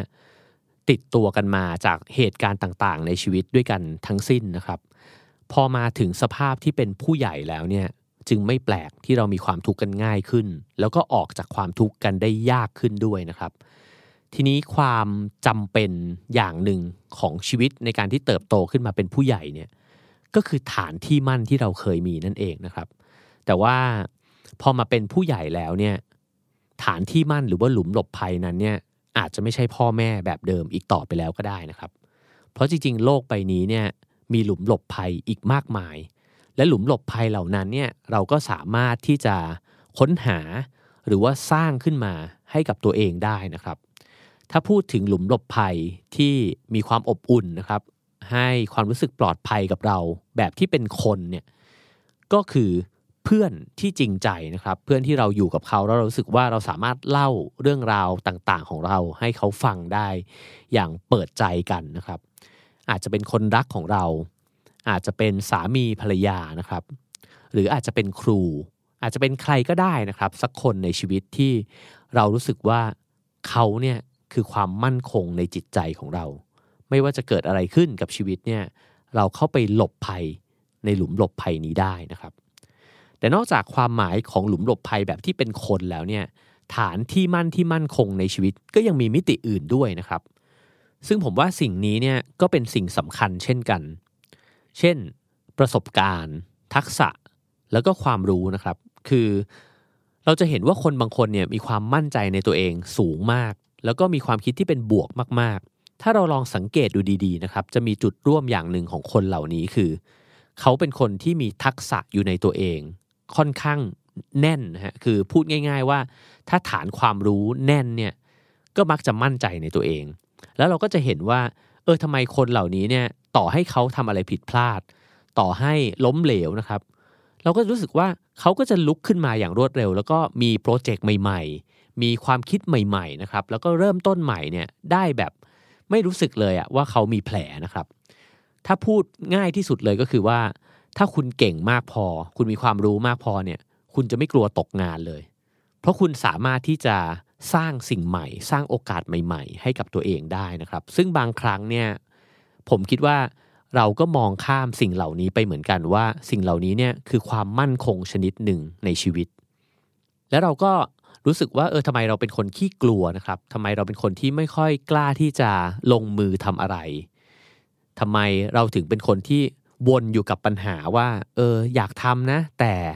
เออจริง ๆ ก็เคยคิดอันนี้นะ แต่ ผมว่าบางครั้งอาจจะต้องลองทบทวนดูเหมือนกันครับว่า ประสบการณ์ทักษะความรู้ของเราเนี่ย มันแน่นพอที่เราจะรู้สึกว่าเรามีความมั่นคงในใจตัวเองแล้วหรือยังนะครับ ทีนี้ถ้าเกิดว่าเราเริ่มหันไปมอง เราเริ่มรู้สึกว่า เออเฮ้ย จริง ๆ ที่เรายังคิดลบอยู่ ที่เรายังรู้สึกว่าออกไปจากปัญหาของตัวเองไม่ค่อยได้เนี่ย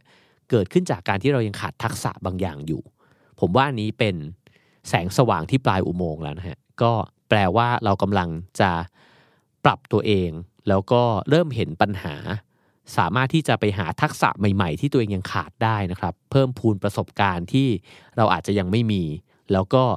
ค่อยๆ แก้ไขจุดอ่อนนั้นเนี่ยให้มันแข็งแรงขึ้นเรื่อยๆ แล้วเราจะค่อยๆ มั่นคงขึ้น แล้วพอเรามั่นคงขึ้นเนี่ยเราจะเริ่มเห็นว่าโลกใบนี้มันเป็นลานกว้างๆ ด้วยสายตาของเด็กแบบนั้นได้อีกครั้งหนึ่งนะครับ เมื่อใจมั่นคงเนี่ยโลกจะเป็นที่ที่สนุก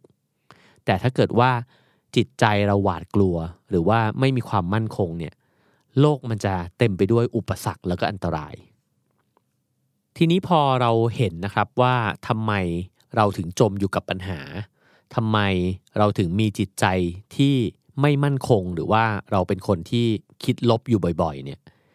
เราก็จะเห็นครับว่าการที่เราจะปีนออกมาจากหลุมนั้นเนี่ยมันไม่ใช่การกระโดดขึ้นมาทีเดียว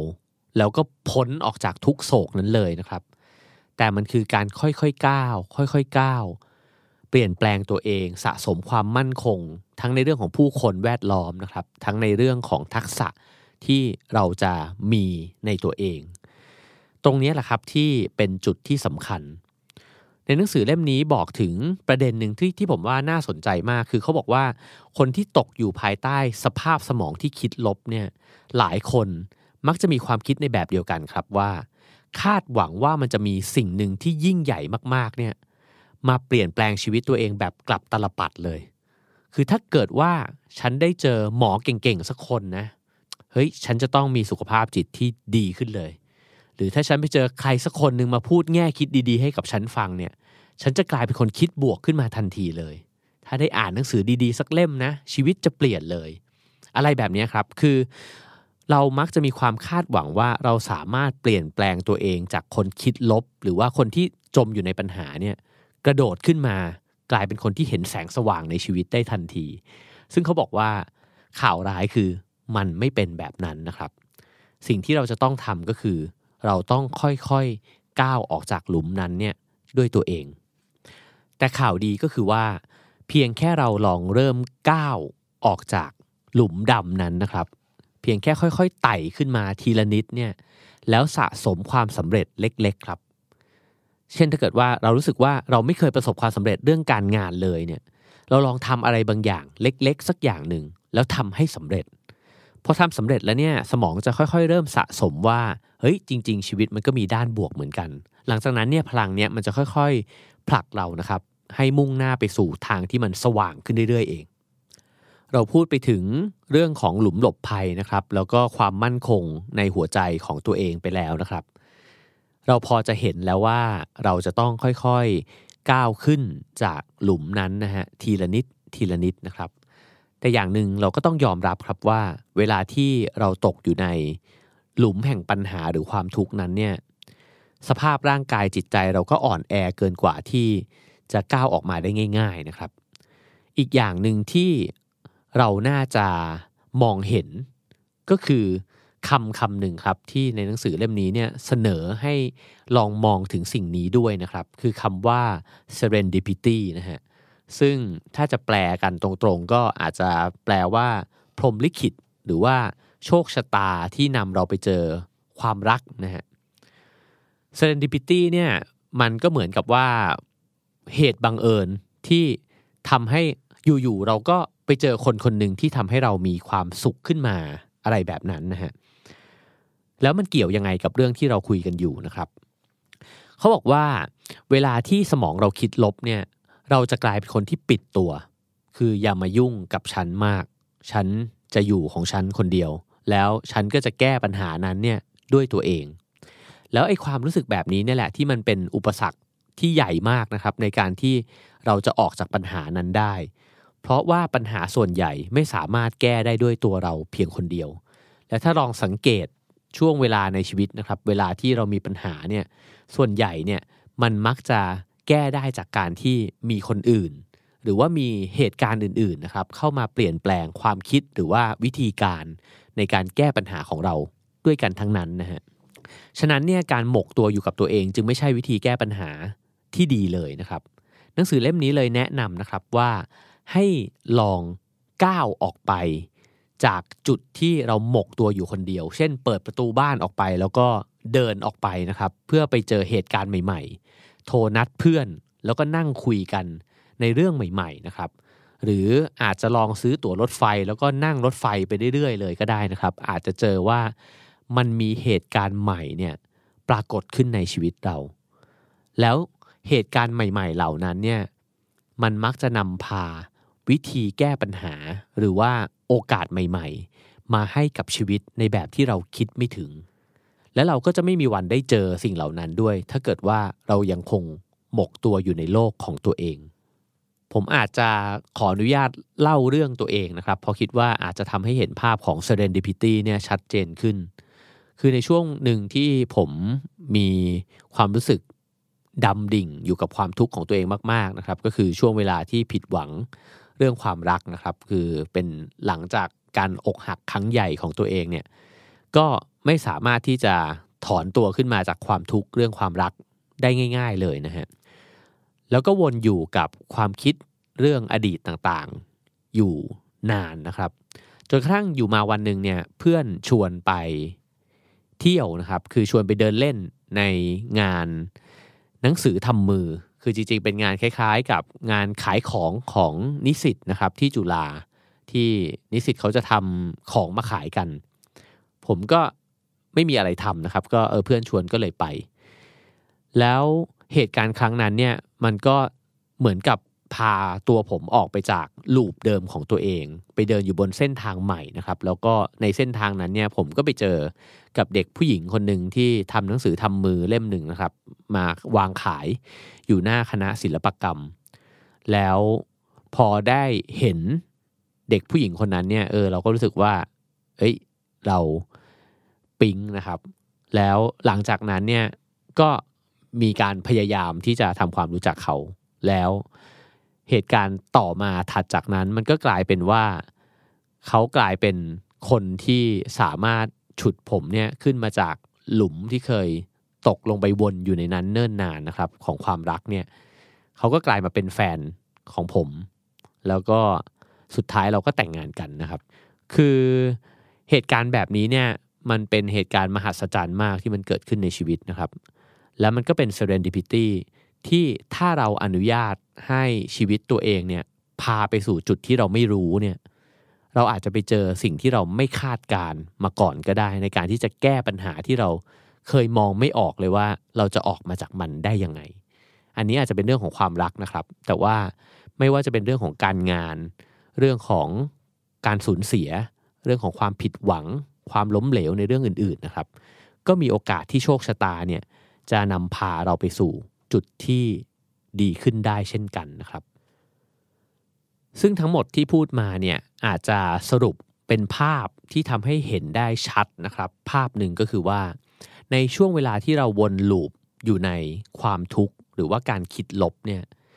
สิ่งหนึ่งที่จำเป็นมาก ๆ ที่เราจะต้องทำคือ เราต้องสับสวิชให้กับตัวเอง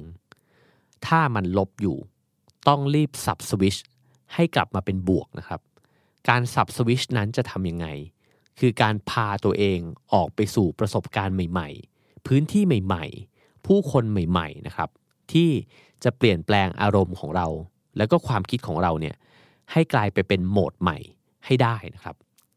แล้วความรู้สึกนั้นเนี่ยมันจะเหมือนกับตอนเวลาที่เราเห็นเด็กน้อยคนหนึ่งเนี่ยกำลังเล่นกับใครบางคนอยู่นะครับ เราจะเห็นว่าเวลาที่เขาเล่นเล่นเล่นอยู่เนี่ย แล้วโดนแม่ดุเนี่ย บางทีเขาร้องไห้แบบร้องไห้ใหญ่โตเลยนะครับ หรือว่าเขาอาจจะหกล้มแล้วเขาก็ร้องไห้งองแงเลย แต่ทันทีที่มีคุณน้าคนหนึ่งแกะขนมอร่อยอร่อยออกมาเนี่ยเราจะเห็นว่าเด็กคนนั้นเนี่ยหยุดร้องไห้ แล้วก็หันไปสนใจขนม แล้วก็กินขนมอย่างอร็ดอร่อยเลยนะครับ หรือบางทีเด็กน้อยคนนั้นเนี่ยเล่นกับใครบางคนอยู่ แล้วก็งอนแล้วก็บอกว่า ไม่เอาแล้วไม่ยุ่งด้วยแล้วนะครับ แต่ หลังจากเขาวิ่งหายไปสักพักหนึ่งเนี่ย อีกสักพักเขาก็วิ่งกลับมากอดคนคนนั้นได้ใหม่ ผมว่าสภาพจิตใจหรือว่าสภาพสมองแบบนี้เนี่ยมันเป็นอะไรที่น่าสนใจมากเลยนะครับ คือถ้าเราสามารถสับสวิชได้เร็วแบบเด็กๆ แบบนั้นเนี่ยเราก็คงจะมีชีวิตที่มีความทุกข์ที่สั้นมากนะครับ แต่สิ่งเหล่านี้เนี่ยมันจะเกิดขึ้นได้ยังไง